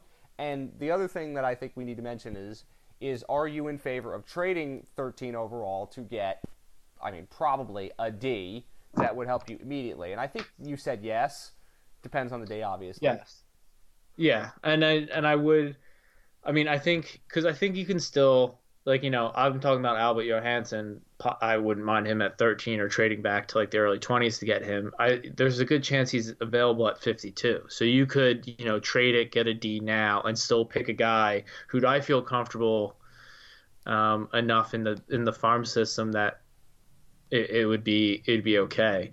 It'd be you know I think there's some forwards they could get at 52, you know, or 69 or wherever the hell they they draft. Um, oh, they have with, the 69th with, pick, the best pick in the draft. Yeah, I know they do have that. I just don't know if it's their second or third one. So, um, by the way, the lat I mean, the Panthers have taken in terms of Swedes in this decade, they have taken four Swedes in this in the draft. 2011 they took Rasmus Bengtsson, who you've never heard of. They took uh, Who Pittsburgh signed a few years ago and hasn't really done anything with him. Jonathan Nielsen in the seventh round. He's you've never heard of him either. Um, they took, uh, of course, Hugo Fagerblom, a goalie in uh, 2014, who you've never heard of, and Linus Nassen, who you've also never heard of because uh, who's going to the Liga. He just graduated from Medicine Hat. Um, I think him and Ludwig Byström, who's the Swede, Swede they have in the AHL, are both going back to uh, to Europe next year. Mm. Well, they haven't so, signed Nassen yet, the Panthers. So. Well, yeah, and Borgstrom's um, up is an RFA, so we'll see how yeah. that or not Borgstrom, Byström. Bystrom's an RFA, but you could always say that to retain. And the, so the closest thing they have to a Swede is Henrik Borgstrom, who's just you know has Swedish ancestry. Yeah. Well, the the other D that they took last year, and I do want to mention this before we move on from the draft a little bit to other NHL things, was uh, the, you you posted the profile of Santtu Kinnunen, who they took in the seventh round, and could right. actually end up being the best D the Panthers have in their prospect pool. Isn't that funny? Yeah, unfortunately, he's right-handed. Unfortunately, he's right-handed, but you know, you read that profile and you were going like, "Oh wow, isn't he good?" Yeah, I think what I like about him is he's the type of defenseman we were talking about. He's a facilitator. He his job is to facil is to handle the D is so his partner can get up the ice. His job is to get the puck back so the forwards can have the puck on their stick. And um, he's a good skater. He's a very good skater. He was a second year draft eligible who really was in a junior league and, and didn't get much scouting. Um, but, you know, like Ke- Kekalainen's known for, he, he saw something in him. And when it came to Kekalainen draft time, he, he got his say in. They used a seven round pick. Not Jarmo. He's, he's done all right, too. But Jari Kekalainen has done Barkov, He's responsible in large regard for Borgstrom. He's responsible for Heponiemi, who I mean, I can't ask for. I'll, I'll, give a I'll give a tip. I'll give a I'll give a stick tap and an assist to the uh, PCS guys because I, I, feel like with those numbers in the WHL, Heponiemi was kind of high on that system as well. Yeah, it probably was too. And I mean, I think that he had a large role to play in Denisenko last year too. Seems like yeah. As we as we talked about with the Panthers in the draft the last two years, it's been really easy to figure out what they want to do, what they've identified, and you might laugh about what Chris Pronger said when they had six of their top 40 players last year. They took them. But they have a process in the draft that they've identified and has worked the last two years. And even if they haven't had an A plus draft, they've had two B plus really solid drafts. And if you could produce a couple of good players from those drafts, no one's going to complain. And you might, you know, gripe on Tippett, but listen, they also took Aleksi Heponiemi, who's freaking amazing, and yeah. is, who who has signed and is going to be in the A this year. I mentioned it to you before that it's a possibility, maybe, that he has like if he really balls out during training camp, there's a potential he has like a Teuvo Teravainen in 2015 kind of impact because we know that we can see that with Joel Quenneville, right? And like that's the closest example I can think of to maybe what Heponiemi could be, and I'm not sure he's going to make it to uh, the big team this year, but he could. Yeah. So I want to go now because we focused on the draft. A bunch of other NHL let me, things. Let me just let me just wrap up the draft. Okay. Um, no, no, so is, two things, two two two other defensemen who get talked a lot about, and you know a lot of people. Thomas Harley, Mississauga, really young defender for the draft. Mississauga. I think he's like six I can't believe you still say that, but okay. What am I supposed to say? Saga. But what? saga. I know. Yeah. By the way, I want to mention this because I'm gonna I'm gonna plug something here. More junior hockey related things, but very junior All right, hockey. good, because then I can start off and say Mississauga. Yeah. Mississauga. Yeah, I know, but I want to I want to pro- plug this. We are all now huge fans of the Milton Menace, OJHL. You know why we're a fan? Page and also their uniforms are sick. They're yeah. beautiful. Paige, I don't know if you're listening, but we we're obviously we love Paige. She's the best. Um, you need to send us both Milton Menace jerseys immediately. I will wear that out in the street and go. I don't care. It's a, you will never have heard of this team. It's a tiny junior hockey team outside of Toronto, but my friend works for that team and uh, they're great. I want I want a Milton Menace jersey immediately. As I said, is that our new favorite junior team on this show? It probably is our favorite junior team on this show. Uh, I'll I'll still always like um, Sault Ste. Marie as my favorite. I don't know if that'll that'll change. But yeah, Well, I mean, pretty close. I mean, definitely minor junior. Oh, definitely, like in terms of that, especially yes. the way I've been talking about them this podcast. Yeah, but well, it's different. The OJ's different. The OJ's different, but you know, I mean, as I said, yeah, Page, Page is the best, and I want those. But, those uh, uniforms are absolutely spectacular. Those are some of the most but, uh, beautiful hockey uniforms that I've seen just out right now. Just, just great. Anyway, so let's move on to other things in terms can of I? hockey. Well, you didn't let me finish. I you didn't let you finish because I was too focused on Page. I'm sorry. Yeah. So so Cam York, defenseman, talked about it. I've seen him in mock drafts to the Panthers. He he wouldn't be terrible at 13, but you know he's got to go to. We don't know how much was just propped up by. Um, I don't think he's that offensive. I think I think I think anybody who thinks he's going to be running a first power play, or anybody who think at the NHL level, or anybody thinks he's going to be a 40 point guy, 35 point guy at the NHL level. I mean, maybe he will be. I I, hope he proves me wrong for his sake. That'd be a lot of money for him. But I think his offensive tools really were just shown up a lot by the team he was on. I think he's going to be more like a Slavin, you know, or Pesce or you know, like those Carolina transitional D. I think he's really good at retrieving pucks and breaking them out and and causing disruptions in the neutral zone. But um, I don't know if he has that top end skill. I see him more of as kind of tapping out in the second pair than the first pair. Where there's some guys up there at 13. If you're drafting a D in 13, I you, I hope you think he's a first pair defenseman in your heads. Uh, Harley, um, I think he's he's good enough and everything, but he's just that same Yandle Matheson style in my head, um, kind of like a Chabot-ish. Uh, I mean, Thomas type a good defenseman, but you know, right. like and, and if we're talking about the Panthers, they need D that are different than that. Yeah. So it wouldn't be terrible to draft him, but I think that, you know, if Broberg's on the board, it would be a mistake. Even if a guy like Soderstrom or Heinola is on the board, I think it might even still be a mistake there because they play the game. They have that style that they need that would fit next to an Ekblad, that would fit next to a Yandle, that would fit next to a Matheson, a Gilden, uh, who are kind of the D the other D in the system and or you know whichever D you'd get they they kind of fit well in there and they play like Barkov and you people didn't see it in Barkov's draft draft year but when you have that type of intelligence that Heiskanen and Makar have and stuff and you process the game that quickly and you move the puck that quickly um, you don't have to be flashy to be effective as a defenseman um, If you and Barkov shows two seconds ahead as a center. of what else Yeah. is going on as a D, especially in this era in the NHL where D have to move the puck quickly and are charged with doing all of those things that you know D used to never really have to do in full force, but you have to do in the league now. That's exactly what you want. right So So, and then finally, I would go Russians.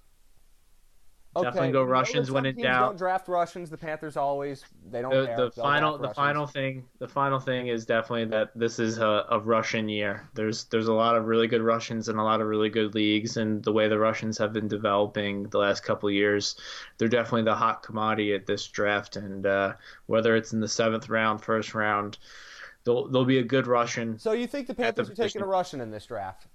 Yeah, and I hope it's Arseny Grit- Gritsyuk because that's like Datsyuk and Gritty combined, and so the one last name. Um, but he, he, he Oh, was he looks pretty good at the U18 uh, championships, um, and uh, you know he plays kind of like that. ha- Um, I don't know if it's as skilled as, as skilled as um, some of these like Rantanen type players, but uh, I think he has that type of high flying puck, like kind of puck possession, keep the puck out, Rupa Hens type. Uh, Another player that just emerged this year, and now everyone loves Rupe Hens. Uh, can I say one thing because you? why one hot? Why hockey? Yeah, can you remember? Can you remind me of something? Because you know where we we've always bemoaned the fact that the Panthers would have taken Mikko Rantanen if he was available in 2015, and they instead took Lawson Crouse, who was bad. You know what we saw in 31 Thoughts, and I know this this didn't kill you that much, but it made me laugh. In 2007, the Panthers were gonna take Logan Couture if he fell to them, and uh, yeah, it didn't happen. I mean, I, who did they end up taking that draft? I don't They- even they- remember, but it was bad. well, You know who? I- you know who it was? Logan Couture is good and everything, but I find his face very punchable, You so know- I'm not You know too upset. Keaton Ellerby. I would, yeah. I mean, I'm okay with repeating that era, that error, because, uh, you know, it got us Barkov. It got us some some good players just by being perpetually bad for a while. I mean, perpetually bad, but I mean, like, and Logan uh, Logan Couture, like I said, his, his face is so. ah, I like yeah, I mean. I'm more upset. I'm more upset about Timo Meier, uh, yeah, for Timo sure, Meier and and and and, and the big ones. Rantanen and As I said, the Panthers that, yeah. are not in the position they're in right now if they had Timo Meier or Mikko Rantanen. I, it's just guaranteed. But as I said, we have that on good authority that that's who they were going to take if they weren't picked ahead of them. I remember you were you and I were at that draft. We weren't together, but I know that happened. And the same thing, we were at the 2014 draft, but we weren't together then. So I think that's good enough for draft. But obviously, there's a lot of things that still has to happen here uh, that we'll get to uh, when we get to the draft. Of course, we're gonna have a lot of WhyHockey podcasts in the coming weeks because this is the be- one of the great times of the year in hockey fandom. But let's move on to other NHL things. Um, last night during the Stanley Cup Final, the Flyers decided to trade for the rights of Kevin Hayes, which made me laugh because, well, while the Flyers speaking have- of punchable, yeah, I know. So now he goes from the Rangers to the Flyers. Isn't that great? Uh, well, technically the Jets, but you know, yeah, and and it's not like his brother Jimmy was doing any favors for him. No, not quite. Uh, let's focus on though. You told me before we started recording that there was a reason why the Flyers did this, and I think they're going to pay him like five to six million dollars to be their third line center, you know, behind Giroux and Couturier. But I think that they're paying him six million dollars to be their second line center. I think that they're gonna keep Couturier and Giroux on the first line. They're Oh, gonna they're going to put Giroux on wing. Ooh. Yeah, I think, and you know, the, it's worked. It's worked there before. That's kind of how he had his resurgence. Was was playing a lot on the wing and and uh, not having to overuse his hip and groin, uh, skating all up and down the ice as a center. Um, and they, Patrick just, I don't think is. I think some of his development has been because he's never really been allowed to be a third liner. He's either been um, forced into a second line position or kind of um, kind of drop to the fourth line because of you know perceptions of not producing or being off or whatever. And I think slotting him in his regular position center at the third line. Um, if they're able to get Kevin Hayes, uh, he's his five on five production is is pretty good, as much as I hate to admit it, and that might allow Patrick to to really kind of be what Borgstrom kind of needs uh, in, in Florida, which is just good line mates, easy minutes, and the ability to just kind of get that offensive goal scoring creation uh, and, confidence. Something that it, Couturier finally got, uh, probably a little too late in his career. And if they can keep Patrick from waiting that long, maybe Patrick will still live up to that second overall hype. I, I'm not too disappointed with the way Patrick has played too much based on what I was expecting, but you know it, it's there's a reason they're spending six million dollars on the on the two C uh, before the season's even over technically, and the one of the reasons is there's not many center free agents, um, and after Brock Nelson just got what I think Six close to six six over six, it was kind of like all right. Let's not let's not turn this into a bid anymore. Let's see if we can get this done like tomorrow. Like I don't think it's a bad thing, but it just no, it, it just like but it's Fletcher, man. I mean, it is Right? And after you hire Alain Vigneault as your coach and your assistants are Yeo and Therrien who are not good, it just feels like uh, it feels like the Flyers are What- wasting something. They're well, it's it seems like they're. It seems like Fletcher has two years to really do something, or they're probably going to have to move Giroux. And he probably has a bullet in his chamber before moving Drew, and that's moving Voracek because he has no trade protection and and, uh, And same about the same cap. because they need to move a a D. Right, but I think that would be in conjunction with Voracek and that kind of stuff because that would be it. Voracek would be a lot of cap space to open up. They Um, already have a ton of it. yeah, So but they I mean, I think to pay Kevin Hayes six over six if they wanted Yeah. to. It's not like it but didn't make you sense look for them. you look at you look at Hextall was the the model of patience, and they they gave the patience a bit. Even when Snider, Snider tried patience, Snider passed away. Comcast tried patience, and I think, you know, they're just out of patience. Giroux's out of patience. He doesn't want to. He just spent how many? The Flyers last one How many series in seasons- 2012. That's seven. Yeah, how many a playoff seasons series. did did Giroux on? You know, uh, Giroux took a little discount at the time to stay in Philadelphia, sign a contract, and, and help him out. And most of those years they wasted with a coach he did not like, with the team he wasn't, you know, super competitive with. And I think this is their last hurrah for for Giroux. And I think He's the way they hired their coaches. two seven five, Yeah. yeah, they hire the coaches that speak to that. This trade speaks to that because this is, hey, we don't want to have to start you at center at the beginning of the year. We don't want to have to quit. Like, you know, if Hayes goes down or Couturier goes down, then you can pull Patrick up, or then, you know, you can have, they have some centers Scott like Laughton. Morgan Frost, Scott Laughton, Vorobyev, who maybe halfway through the season would be ready to step up, where Giroux wouldn't even have to be a backup center. And I think that they're really just trying to make the best of Giroux while they have him, and I don't blame them for that. I You just know, hope that listen, they're making the right I decision. actually agree with you. I think that that's a very reasonable explanation, and I don't think it means that they're. From me, oh, hold on, can you say that again? I do agree with you. You're right. it's a reasonable explanation. I think it's no. I think it completely is reasonable. I, I when you when you pointed it out, I 100% see where you're coming from. I, I I still don't think it makes the Flyers any better, but you know, listen, it makes sense. I think it makes round pick for his right. I think it makes them a little better five on five. Um, I have no idea know- what this team's going to look like in many ways because who the hell knows what a team I think coached by Alain Vigneault and that group is going to look like. But I mean, I, I, I think what they will look do. I see like it. I don't think it helps. Rangers. But that's me. Yeah, I mean, I think it helps a bit. I think it's more important what They they do with well, what they what do they do with D? I think you know the goalie's just gonna take care of itself. They It's either pick Brian Talbot. Elliott or Cam Talbot. Yeah, Martin Talbot next year. yeah, probably, and and that's fine. That would be good enough. Um, the forwards are pretty much taking shape now. The one thing they really needed was that center, and if they sign Hayes, they have him You're not trading just a fifth round pick to not sign Kevin Hayes. They're going to sign him.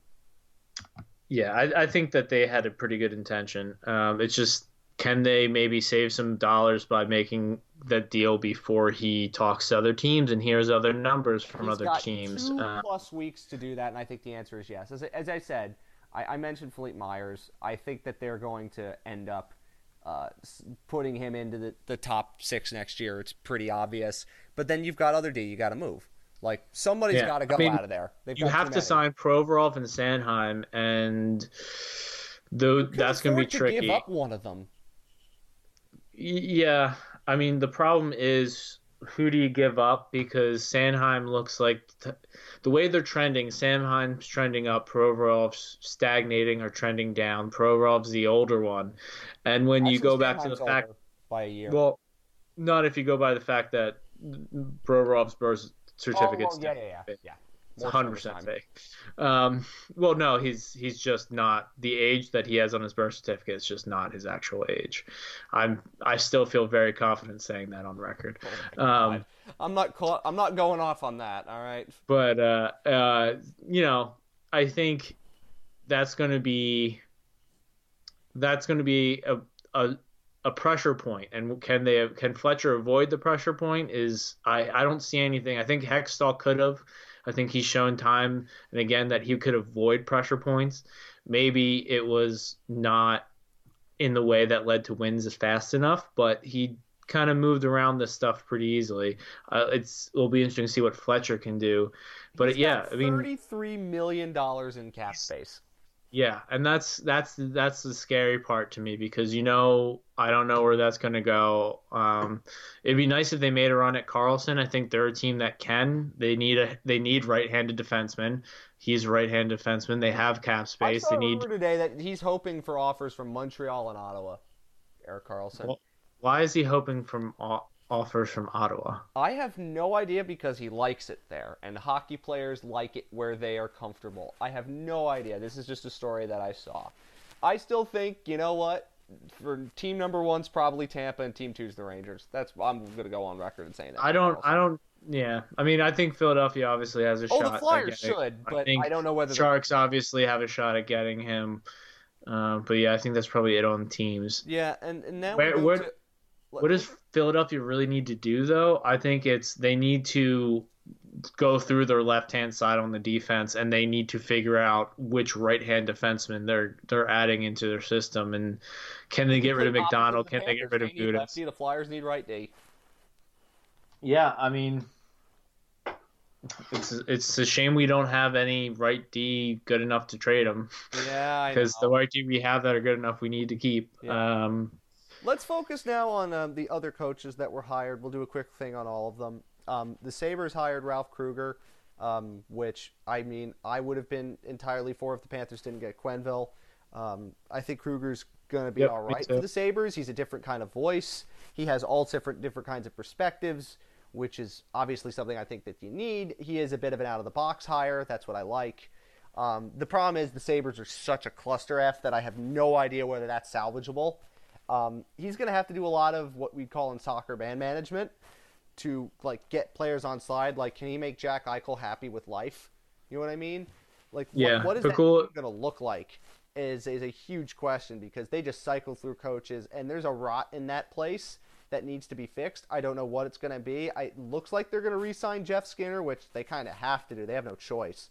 But you know, I think Krueger's a good coach. He's better than most of the other coaches that were hired, but I don't legitimately know how much he's going to be able to do to fix that team. Can they can they get I think they need to improve their center ice position. I mean, it's obvious they need to re- improve their D. oh, you know, they did trade the Ryan corner- O'Reilly, who might win the Conn Smythe Trophy for Christ's sake. Yeah, I mean, they they really just need to. They weren't. They never undid their building after Murray, and I think it's because they they wanted to keep some pieces around Jack Eichel, but. I mean, Sam Bennett kind of turned around, which is nice, but I mean, they still got. they, they don't have centers. They don't who's have fine. D. I mean, I don't. Uh, I don't know if, but they don't have any centers. They don't have any D. And how I'm still very much the proponent of you build out to the center of the ice, crease, crease to centers D increase. And I don't, I don't think they have the goalie. I don't think they have a D outside Dahlin and I don't think they have a center outside Eichel. So yeah, they have the, the big pieces, but they don't have the complementary pieces around their big pieces, and they don't have a goalie. Um, and you can probably draft your way to D with how young Rasmus is, and you want to put that core in like a similar age group to him around them. Um, but I'd, I'd be looking at getting NHL ready centers. I mean, Kevin Hayes would have been, you know, Kevin Hayes at six million probably would would be a more bigger ad for Buffalo than Philadelphia, but um, Yeah. obviously Kevin uh, Hayes is pretty I mean, pretty if you're gonna choosy about at what teams he plays on.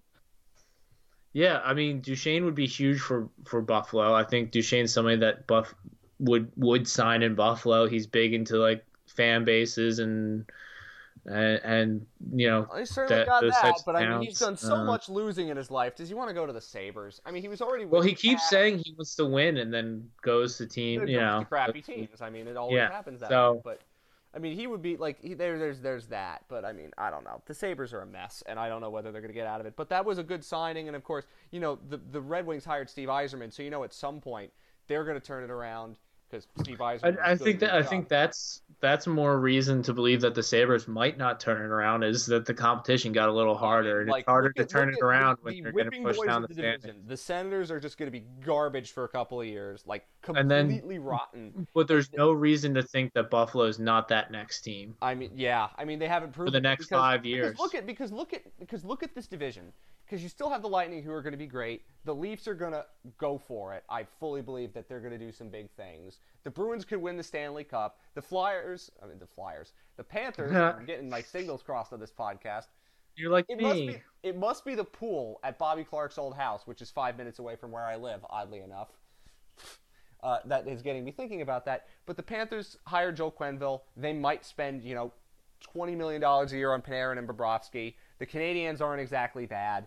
It is conceivable next year that the top four teams in the East are all Atlantic Division teams. Yeah, I mean, the the biggest thing Buffalo's hoping for is Carey Price like blowing out his knee or something. I mean that's or, or, or that's the that's how they're the Panthers that's, basically. Yeah, that's how they're leapfrogging teams in the standings. It, it's not looking good, but like you said, Ralph Krueger was, I mean, for my money, the guy if, if it wasn't going to be Quenneville. So that's that's a good. I can't knock that decision at all. But how much can he change? Can he change the culture from where he's sitting? Can he change the roster from where he's sitting? That when we say that's culture, something we'll you know, it's, it's a buzzword in hockey, and it can mean a lot of things. But you know what? Like with the Sabres, it's legit a problem. Like they are a team that loses and loses, and it's a rut in there. and it's the same and it's and it's the same type of problem that Philadelphia had with Ed Snider and you know I think Pegula's kind of doing his best Snider impression where he'll he'll sign the biggest checks you can think of. He'll do this, he'll do that. There'll be everything will be state of the art, and he wants to win and he means well and all this stuff. He just but doesn't know how to. boy is he over involved and boy is he stupid at times. And you know the, you can see it like with the way the Bills are run too, and Oh, and yeah. Yeah. and you know like he's involved in that and he was involved with the buffalo buttes and stuff and now he's not anymore hockey. got- yeah and, Vomit. you know it's it's interesting to just see how how much you know he's playing into the fact that they're not moving forward because it, it it's not GM GM it's not GM uh, BM or whatever his name was. Uh, it's not it's not Murray anymore. They got rid of him. It's not Lateral. You know. yeah. It's not all. It, so who who is it? Because ownership. We talked about this with the Panthers. It's pretty clear at a point when you know it's ownership. You know, it is a it is an ownership problem. And with the Sabres, it's not like Pegula doesn't care and he's not willing to invest. It's does the owner know what he's doing? Does the owner know how to push the right buttons? Because we know like the Lightning are great because of Jeff Vinik. He knows exactly what he needs to do and knows exactly when to step aside. The best teams in the NHL have that ownership that do that. You know, the Sharks have very good ownership in that way. They will spend, but they stay out of the limelight. You know, Vinny Viola's kind of figuring it out now. We'll see if it works. But ownership matters. Uh, other coaches that were hired, the Oilers hired Dave Tippett. Um, I mean, congratulations to the Edmonton Oilers on hiring Ken Holland and Dave Tippett to now from being in the NHL of 1988, they're in the NHL of 2008. You're still about 10 years behind, but at least you move 20 years in the future. I was That's a I was just about to say at least they can compete in the Western Conference Finals of 2008. You know who was in the finals that year? That was Detroit and Dallas that year in 2008. So I mean, maybe it's possible. Yeah, I know Arizona had a had a run around They there. had that they- 2012. It was the year the Panthers made the playoffs. The Coyotes made it to the Western Conference Final, lost in five to the Kings. Uh, what a weird year that was. Um, I mean, you have that. I mean, again, it's better than it was. They are at least somewhat thinking like they might not be. But that team has so many bad contracts. It's going to take years to undo that mess. And Connor McDavid is starting to get antsy. And you know what? I'm glad a star player in the NHL is saying, "Let's let's get a move on, guys. Let's start winning." As much as I say, like in the NBA, it's so tilted to the Stars not staying, but like a lot of the teams that the Stars go to are still run like garbage, and the Oilers are like that. The best player in the NHL is on its worst run team, and I hope that the Oilers start winning because Connor McDavid needs to start winning, and that's just better for the league if Connor McDavid's in the playoffs. But the Oilers being a dumpster fire is beautiful because there is no better Twitter content on hockey Twitter than everyone dunking on the Oilers. It's just so much fun. Now, while I think they're going to be bad, I don't think they're going to be as comically bad as you know Peter Chiarelli trading a third round pick for Alex Petrovic. Shame of it, you know. I, I I mean, I don't think, but like, will they do more harmful things? Because like, I feel like they did, you know, they sent Paul The Lucic- Coffey gone. Craig MacTavish is in Russia. They fired the PR guy who was terrible at spinning. They they're Yeah, cleaning out so- the front office. But it's not like Holland was doing great things at the end of his tenure. No, it's not like as I said, like, I'm- I mean, we I'm- talked about scale. I would- would you- than would you- was.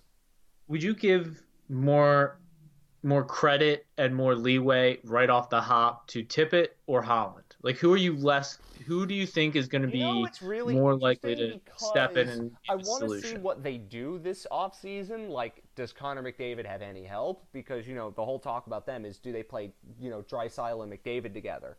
And, I mean, that I want to see what they do this offseason. You need to see, like, what can they get rid of? Do they give Connor any help? you know, that will give me like the leeway. But you know what? I think there's a lot of leeway going to be given at Edmonton this year because they're starting from zero. You know what I mean? Like when you start from Yeah. zero, everybody gets a free pass, and Holland and Tippett have nothing to do with what's happened before them. That's what I'm talking about. You know what I mean? So yeah, I mean, I just I think it would be, I I just think if that's I kind had of to risky. lean anywhere, I think You don't I'd really go- lean Holland because he's going to have a lot more leeway to clean up the mess than Owen Tippett. Than Owen Tippett, Dave Tippett, getting things mixed up again. Maybe Owen Tippett will be traded to the Oilers. I don't know. Who cares? I mean, they, they need something. But hey, can can we uh, Jesse Puljujarvi to the Panthers for uh, Mike Matheson? I'm still on favor of that. Come yeah, on, I mean, Edmonton. Klefbom wouldn't be a bad D to get either. I mean, I'm sure there's Yeah, there's Klefbom some. would be fine. Klefbom will be fine. But the Oilers just have to get rid of contracts, so we'll have to see. Uh, there was the rumor that we could see an, a trade between the Canucks and the Oilers for like Lucic for Loui Eriksson. Oh god. God, what a great trade that was. Other Yeah. other coaches, the Kings hired McLellan. I've got no idea what's happening there. Apparently, there's rumors that they might be interested in you know like the a Patrick Marleau trade to get bad contracts off the books. I have no idea what's going on there. McLellan's a good Dean coach. Lombardi's Dean Lombardi's philosophy is still reigning king. It seems. Oh Uh. God, so You know what I mean? Well, he was involved with the Flyers, so you know. Mm, I know you love that. Uh, the Kings are going to be bad for a while. Uh, DJ Smith going to Ottawa, first-time head coach. Um, I mean, the Senators are going to be a dumpster fire for a long time. It's going to take a long time to clean that out. Uh, and the jo- the joke's already been made by a few people. Uh, I think someone on uh, Dangle's podcast probably made this joke, but uh, the owner of the Senators was criticizing Toronto for their defense, so that he they went out and hired. coached The D. This is Yeah. It's hilarious. So But I mean, they've got. I mean, they don't actually have a bad group of young players, all things considered. No, I, it's just Ottawa. It's can they get the people who need to be there to turn it around interested and bought into the team Yeah. and and and happy and, and willing to stay there and all that stuff. There's just enough out of Brady Tkachuk, who you know Yeah. is what it is. Chabot, of course, and and Erik Brannstrom and players like that. Right. Yeah. Are they even going to want to stay there? Because that's the biggest thing. I mean, they've. I mean, as much as everyone makes fun of the Senators, what they've done with what they've had is pretty good. Like So, people have said it's- that. it's not like it wasn't it's- for the fact that it's the Ottawa Senators and they're awful. Like people would say, if this was just a random team like the Avs, for instance, just picking a team out of a hat, like they'd be in a really good place, just like in terms of perception, because of all the young players they're putting in. You know what I mean? Yeah. And if they didn't, and you know, obviously now that you know they didn't give up Jack Hughes, it's or or Kaapo Kakko, it's it's not a huge deal.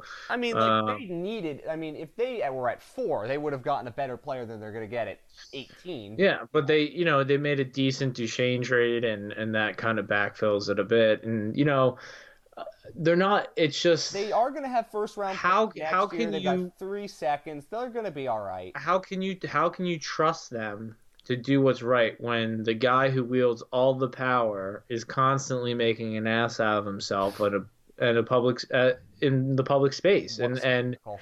and then behind the least when Vinny closed Viola doors, they're up, It doing wasn't quite in the same way that Eugene Melnyk effed up. You know what I mean? Like they. Yeah, I mean, it, who wants to play for him? Who wants to? And it's not like Ottawa doesn't have high taxes. It's not like Ottawa is a the, the team doesn't even play in Ottawa. The the No. new stadium project's a mess too. There's gonna be lawsuits and delays See, and all that shit. The thing about the Panthers, even though their rank's not in the best place, you're still playing in beautiful Broward County, Florida. Well, and you know where you're gonna be playing, and you know where you know it's not up in the air. There's not some. Well, maybe we're going back into LeBreton, or you know, like the that Or that we have to be back area. Maybe we're going before we move into this new building, kind of. Thing. Yeah, right. It's you know you're coming. I mean, right now it's it's the best Florida's ever looked. You got a great coach. You have a brand new spanking um, Practice facility. practice facility I going in. it. It's going to be close by the water. and uh, yeah, that's going to be retrofitted. It's a really, it's a cool looking building. I think it's going to do Right. well as a practice facility. Yeah, it's got character. You know, There- I mean, there's there's a, there is the benefit of being you know in Florida that you don't get Ottawa. There's always pressure because you're in Canada. In Florida, as I said, like you can go there, and the only media you're going to talk to are our friend Jameson and George. right. I And mean, there- and there's some, and there's something to be said for players wanting that. And in the NHL, you have the ability to not have that kind of pressure. Like there is internal pressure in Florida, but the media is not going to be on you because the minute like the the big four stations show up in your locker room, they're going to ask. Don't. There's no pressure put on them. You know, they're not talking. on Let's just say this: Mike Matheson was never really pressured about anything to do with it. Was never like I don't think If, it, if many like, re- let's listen, if we the word turnover was we might have not an that, interview. but we're di- but Yeah. we're different kind of people. You know. Yeah, Um, it, it was. It, you get you get uh, pretty let off the hook here, and that's I guess that's nice. pressure's high. Like, let's not say that there isn't any pressure, but we're talking when you talk external pressure, like media pressure and fan pressure. If the Panthers make the playoffs this year, even though I think they need to win a series, uh, if they make the playoffs this year, they're gold. They're fine in the eyes of most fans because the bar is at the Earth's core. You know, the minute there's a playoff game in that building, and the minute they win a playoff game in that building, and the ice is filled with rats, everyone goes home happy. You know, we still think they got to win a series, and I agree with you, and be contending for the cup. But like, that's the bar in Florida, and the bar in Ottawa is really low. Except there's a lot of pressure to clear that bar, as opposed to the Yeah. Panthers, where there isn't anything like that. Uh, is there anything else in the world of hockey? I think we've covered it all, other than the final. I think that I think you know we should just. We obviously aren't experts. We obviously aren't, aren't experts on this matter and aren't the voices you should be listening to on this matter. But uh, we definitely are in support of the professional women's uh, players who uh, and uh, their association and union they just started looking to bring some sort of uh, effective women's league that uh, works for the players because right now there's two and well one really And there's one And- that's trying to work in spite of the pressure. and- ooh, got no I'll- idea. I'm not an expert on this. from what- I want women's hockey to be successful. The sport needs Right. women's hockey And- to be successful. And and we're both pro union so Yeah, oh, yes, we're both pro union, but there's also there's also you know like, do you want the NHL involved running a women's league because it's the NHL? And the answer is, you know what, it's better than what we've had. And the NHL. Yeah, I mean, there's- I think at a point the NHL is going to have to be involved. And even if it's a loss leader, you're making new fans. Women's hockey makes new fans. And listen, it's hard to create women's professional leagues. I've seen it with the, the NWSL with soccer, you know, the WNBA. Like, listen, you have to give it a chance. You can't say, no, we're not going to do this. You know, and I think, like, eventually it's going to happen. But, like, we watch the Women's Olympic. Like, that's great stuff. You know, we watched the Women's Worlds, even though, you know, the ending of that was a joke, obviously because I don't know what the penalty was in that final with Finland. And the sport of women's hockey would have been better if Finland won, even though we're all very much pro US, you know. Like, I'm rooting for the US women to win the Women's World Cup, obviously, but if the Dutch win, it's probably not bad for women's soccer as a whole. You know what I mean? Like, we'll, Yeah. we'll see what happens with the women's game. I'm going to leave it. There are plenty of good authorities on Twitter who you can go Yeah. to and look at that uh, and talk about that, so to speak. yeah Uh, I, I thing- just I just think that there's just not enough not enough people who aren't players um, willing to do the right thing. And I, I honestly don't know if there's enough players willing to do the right thing because unfortunately it seems that there's enough players interested in just playing and enough players who are interested in uh, like these players well- are sacrificing their present for the future, which I can always Yeah. get behind because it's very bold. I, yeah, and and that's what it's going to have to take because unfortunately the people you know in, involved in the NWHL and CWHL and people involved in the N, in the NHL or the the Olympic teams or the national teams, they're they haven't done anything and they and they aren't going to be doing anything. These players I, I, I, Mm. themselves and, and kind of r- take all the risks themselves, uh, unfortunately, to get, to get it done. Yeah, and I wish them the best because I I love I love watching the the NCAA D1 women's teams and and on all the action on ESPN Plus. I buy in. I'd be willing to do some. If you were on ESPN one- Plus, do you know what you might have seen if you were interested in watching random soccer? Me, which I did. No, this is actually Wow. legit true. I, I did do that. I did call some games. that you could see on ESPN Plus Plus. ESPN staff worker Matt Lichtenstadter. No, no, no, no, no. It's a production company. I'm not being paid by ESPN, by the way, to promote that. But I'm just saying, like, you would have seen me. Where's your Offord in Connecticut? Uh, Where's your no, office in- No, no, no, no, no. It was in South Florida where I was working. I can assure you of that. Um, anyway, uh, a quick word on the final before we leave you to your own devices with hockey. Let's talk about the final's been really weird because the Blues have won multiple times this season in this final when the Bruins have been down to 5D. Uh, and, you know, okay. Uh, the Blues have been able to respond really well to adversity, even when it looks like the Bruins are going to take the series over. It just hasn't happened. But I, I still think Boston's going to come out and win because until a Boston team loses in an event like this, I have no idea how I could even predict them to win because of all the teams they like, even the ones that are not in Boston, owned by Boston people, win freaking titles because the ref's an idiot, doesn't know what a handball is. This is referring to the Champions League final, by the way, which I'm still mad at, and I will always be mad at for the rest of time. But uh, that was a handball. Can't get it's a handball every time. But go ahead. Quit it, Crystal Palace fan. Anyway, the point is, um, listen, I still think Don't the have your hand win. Still think the Bruins are going to win the final. The Blues have responded multiple times pretty well to adversity this postseason. Uh, they've done it in the final. Um, the only thing that I've learned about the final is, as I said, this is where my bottom six point comes in because the Bruins and the Blues both have really solid bottom sixes that their coaches trust, and the Panthers haven't had that ever.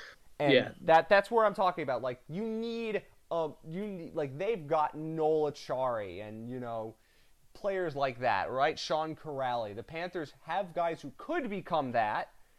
They also have had like great postseasons for Marcus Johansson and Charlie Coyle, but the Panthers need guys like that. That's where my bottom six thing came in. The point being, you know, that's where I, I see it. I still the Blues have played pretty well.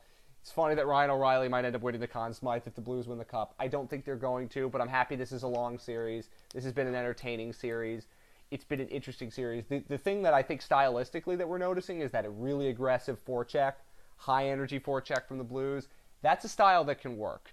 You know, that's a style that could take speed away in many cases. Now, obviously, the game is still getting smaller and faster, but that forecheck does work and it's how you blend it in to what you do elsewhere. I think that's going to be interesting going forward. Obviously, Yeah, I think for me, where I where I see the differences between the two teams, the Bruins to me are a, a cup contender um, who've gotten lucky, who have a hot goalie, um, and are and are good on paper, and they have it all kind of working for themselves right now. And um, this, besides, you know, they get the bounces and and things, and they get lucky sometimes when they take stupid penalties and the other team doesn't score and stuff like that, or not getting called for stupid penalties that Marchand takes but doesn't get called for. You know the whole deal. yeah. Well, Uh, the where the- in games one and three when they Yeah. took dumb penalties, and I mean the With- Bruins were perfect on the power play in game three. I mean, for me, Where- it's just for- like, but also the but the- Bruins are not what you think of the Bruins. You know, the Bruins are a speed team. You know, But like with with the with the Blues, I I think they're playing, and I think even the Western Conference Finals, they're playing above their head. I mean, I think this year they had a lot of mojo working for them, and with Binnington and, and Berube especially, but they're not. been bad in this series. He hasn't been good. Yeah, but until but up to that's the only reason they're in the Stanley Cup. series, Like yeah. I don't think that they're a Stanley Cup team. I don't like they. The reason they're a Stanley Cup team, and it's something you alluded to, is because in a crazy postseason, their team's best skill is pushback, right? They Binnington, after a bad game, down. yeah, he- like, he's- he's was times that they've automatic when- games yeah. two and four to being bullied in games one and and, that's three. and that's how you make it through the, that marathon of a playoff you know format that the NHL has is to be really good at that. But I think when you go up a team like Boston who's good at that and is good on paper and has a hot goalie and has a better coach, Like there was a and, time that I you know- thought last night when the Bruins scored shorthanded and it was two two. I'm like, the Blues are going to lose this. They're going to get the soccer phrase I use is killed by the finishing pixie or killed by expected goals if you'd like. Rask is going to play out of his mind. The Bruins are going to get a cheap goal and win the game in the third period or overtime, and that's the end of that. They're going to lose in game five. But But has it hasn't happened has- that way. yeah, every other game the Blues haven't showed up. Some you know, a lot of games in the playoffs the Blues have just not shown up at. Like, and they didn't even give themselves like, a chance Complete chance to win. that they've thrown out there, and they've been not great at home. But and it's it's hard to win like that. It's hard to win a cup like that. I mean, you can win series, you can get to a Stanley Cup. Uh, you know, Vegas in a year shows. in the Stanley Cup final where the best team you've played on your way here is what? The Sharks, who have no goaltender and were completely I would say Boston. Well, oh yeah, on your way to to get Boston, up to Boston in the West. Yeah, and yeah, and that's what yeah. Vegas. They didn't have to play. You know, They had to play a, a falling apart Sharks team. Yep. Um, Yep. And the Stars And- were a team that, you know, relied so heavily on Ben Bishop to, to keep them in. And, you know, like they didn't get to play one of those like, oh my god teams until the Bruins. Now, I think Boston's still gonna win, but you know, yeah. the Blues I mean, I definitely think so. the blue the Blues being here is, is impressive and I, I've enjoyed their presence in the final. I've enjoyed Craig Berube, you know, after It's good for me because I don't like St. Louis and I don't like Craig Berube, and it looks like they're gonna have a long marriage after this year, and um, they're still you know, old and their entire they'll keep Jay Bouwmeester around. It'll be great. Jay Bouwmeester. Yep. That's my favorite part of this series, too, Jay Bouwmeester.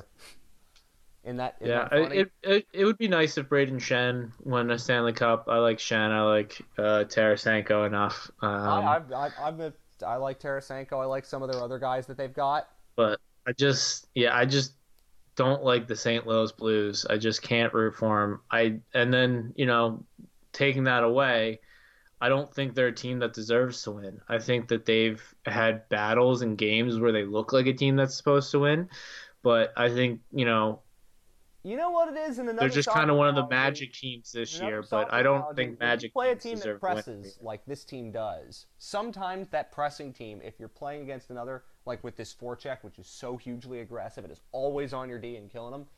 You know, the Bruins have a much better roster. Like I've been hugely impressed with obviously Johansson, Charlie Coyle's been really good. You know, as much as we made fun of Don Sweeney for screwing up three straight picks, I mean, still built a pretty dang good team. I mean, it helps when you have Bergeron, Pastrnak, and, and Marchand.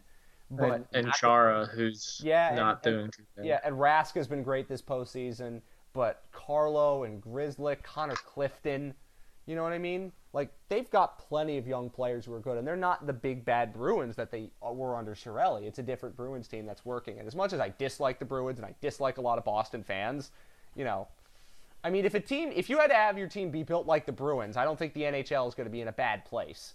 You know what I mean? Yeah, and the good thing is if you're listening to Coach Q on Craig Custance's Full 60 podcast through The Athletic, when he was asked like what team and stuff that's, you know, that made the playoffs this year that resembles what he did in Chicago and would what he'd kind of do in in Florida, he he picked the Bruins. So And listen, that not- style is replicable. You can play like that, and I'm pretty sure that if the Panthers they had to fix their D, but they can play like that, and that is Yeah, and a style. you don't that have to go get- really well, not just regular season but postseason. And Joe don't ha- will get that out of the Panthers. You don't have to resurrect Norris and you don't have to go get PK Subban or Erik Karlsson to do that. I mean, you just go get Matt Grzelcyk or whatever, I mean, you know, if you like find a Grizzly a, Carlo a Carlo, yeah. you're you're you're go if you can find a guy who can replicate what those two did, if you could find a guy who can catch lightning in a bottle like a Johansson did, you know what I mean? Yeah, I think with the D like a Carlo and Johansson or not Johansson, it's line- it's easier to do because those are just guys who just play a, an efficient game, are smart and consistent. Um, Again, if you're where it's not like catching it's not like catching lightning in a bottle. It's Well, kind of just like ho hum. line is next year is Sceviour, Hawryluk, and Malgin, and they play the way you know they can play. I know you don't like Colton Sceviour, but he actually scored Well, I mean, in some of these. I'm just expecting Sheahan and Brouwer I too. know, so I know, and that pisses like, me off right. too. But if your fourth line is that next year, like that's a reasonably solid fourth line that can do a lot of good things. Yeah, but you know, it's also a fourth line that I can look at right now and say it might have to get better. And I think that's sort of But listen, the attitude if they- if teams they- need to have yeah, and fans if need to have is like, if they work out the way that they can with the cap, and they're actually going to spend the cap, they have enough room to make a Johansson Coyle type acquisition at the deadline to get better. And as I said, there's a lot to think about with this team, and and uh, the final's been fun. I'm just happy it's going six games because we haven't had a seventh game in the final since 2011. I want a seventh game in the Stanley Cup Finals. Cuz that'll be fun. Great, great viewing experiences. And uh, by the way, all of Canada's just busy watching the Raptors. So. yeah, I don't want to talk about that. I, I could care less about Drake. So Uh, I'm not talking about Drake. Well, I mean, anything anything that has to do with the Raptors either Villanova- gets linked back to Drake or how it helps the Leafs. Big big six. Oh, big, Yeah. big five plus one. Excuse me. The- I'm sorry. There's two there's two things I've heard about the Raptors. It's Drake and being how does this help the Leafs type stuff. Oh. Like, well, because of all the interest in this blah blah blah. Like, you know, The How does it help the Leafs crap is terrible. Can I just say the Raptors are their own thing and they're very enjoyable for what they are? There's nothing wrong with that. I mean, I mean, of course it's, It's- going to happen because it's Canada. it's a really good it's a really really good IndyCar year, and Ah. um, you, know, well, I you mean, can definitely you're, start you're kind of bored with Mercedes winning everything in Formula One. as I am. Are you bored? Although I am I'm bored of that. Although I don't think I'll ever be bored of Lewis Hamilton. Lewis Hamilton? so-. I like Lewis Hamilton. Yeah, he's he's a great personality. He's fun, I and uh, somebody else to he's not getting tired of winning now. Because remember when Max Verstappen was starting to win things and we're like, oh, maybe? Yeah, and you know he's not he's he's racing well and everything, and Honda the Honda engine that Red Bull's using is moving along, and I just I like, and but, yeah, they're doing better than they by the usually way, do. Which, which I'm And, somewhat uh, interested in. I know Tommy likes a lot.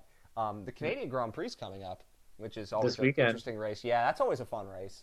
yep um, out on an island. Literally out on an island in the middle of in the middle of Montreal. It's a cool it's a cool place to race, but you know, I, I kind of get bored because like you know what, Hamilton and Bottas winning everything because the car in the end means more than the driver in many ways. By the end of the summer, it might not be the case because Red Bull always does better at the end of the year. They're they're better for the tracks and at the end of the year. they're and killing they've themselves. started. They started better this year than they usually do. So They're hopefully that in Maranello. They're just killing themselves. Yeah, and it's great uh, because the the one Ferrari driver wears uh, number sixteen, and I call him Ferrari Barkov Yeah. because I like him. Leclerc? Charles Leclerc. Yeah, and since he has a hockey name too, it, like Yeah, Leclerc. Leclerc, yeah, it's not spelled like So- Leclerc, but it is. Yes. Okay. So there's your Formula One update, and uh, the Women's World Cup is starting. U.S. Very much interested in seeing how well they do. Looking for And uh, they're claiming that's the best team that they've had in a while. So U.S. Not Yep. quite sure about that. Um, I'd be worried. that's what they're the, saying. I'd be worried about the French. I'm worried about the Dutch. The Dutch are really good. This this this Dutch team is fantastic. I'm worried. You about know, them. do you know who I hate more than the French? The Dutch. why that's do an you awesome- hate the Dutch? What That's an they Austin Powers. That's an Austin Powers quote. Oh, that's not care about Austin Powers. Anyway, so Well, you brought up France and, and Dutch in soccer, so I feel like that was coming. yes, by. but the, well, I mean, I, I watched Ajax completely fall apart in the Champions League final, one of the greatest sporting Oh, moments no, of my life.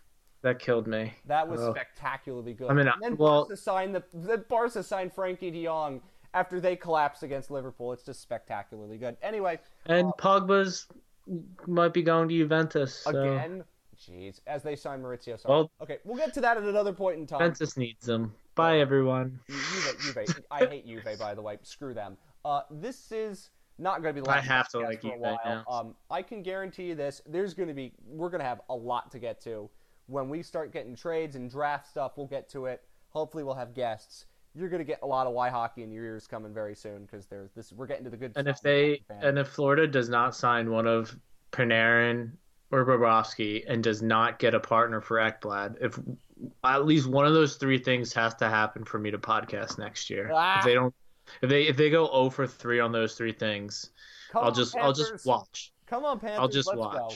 Come on, I'll, I'll be a let's go. happy fan. I'll you know I'll still be positive and everything, but I, I wouldn't be able to podcast. I need Y I need hockey.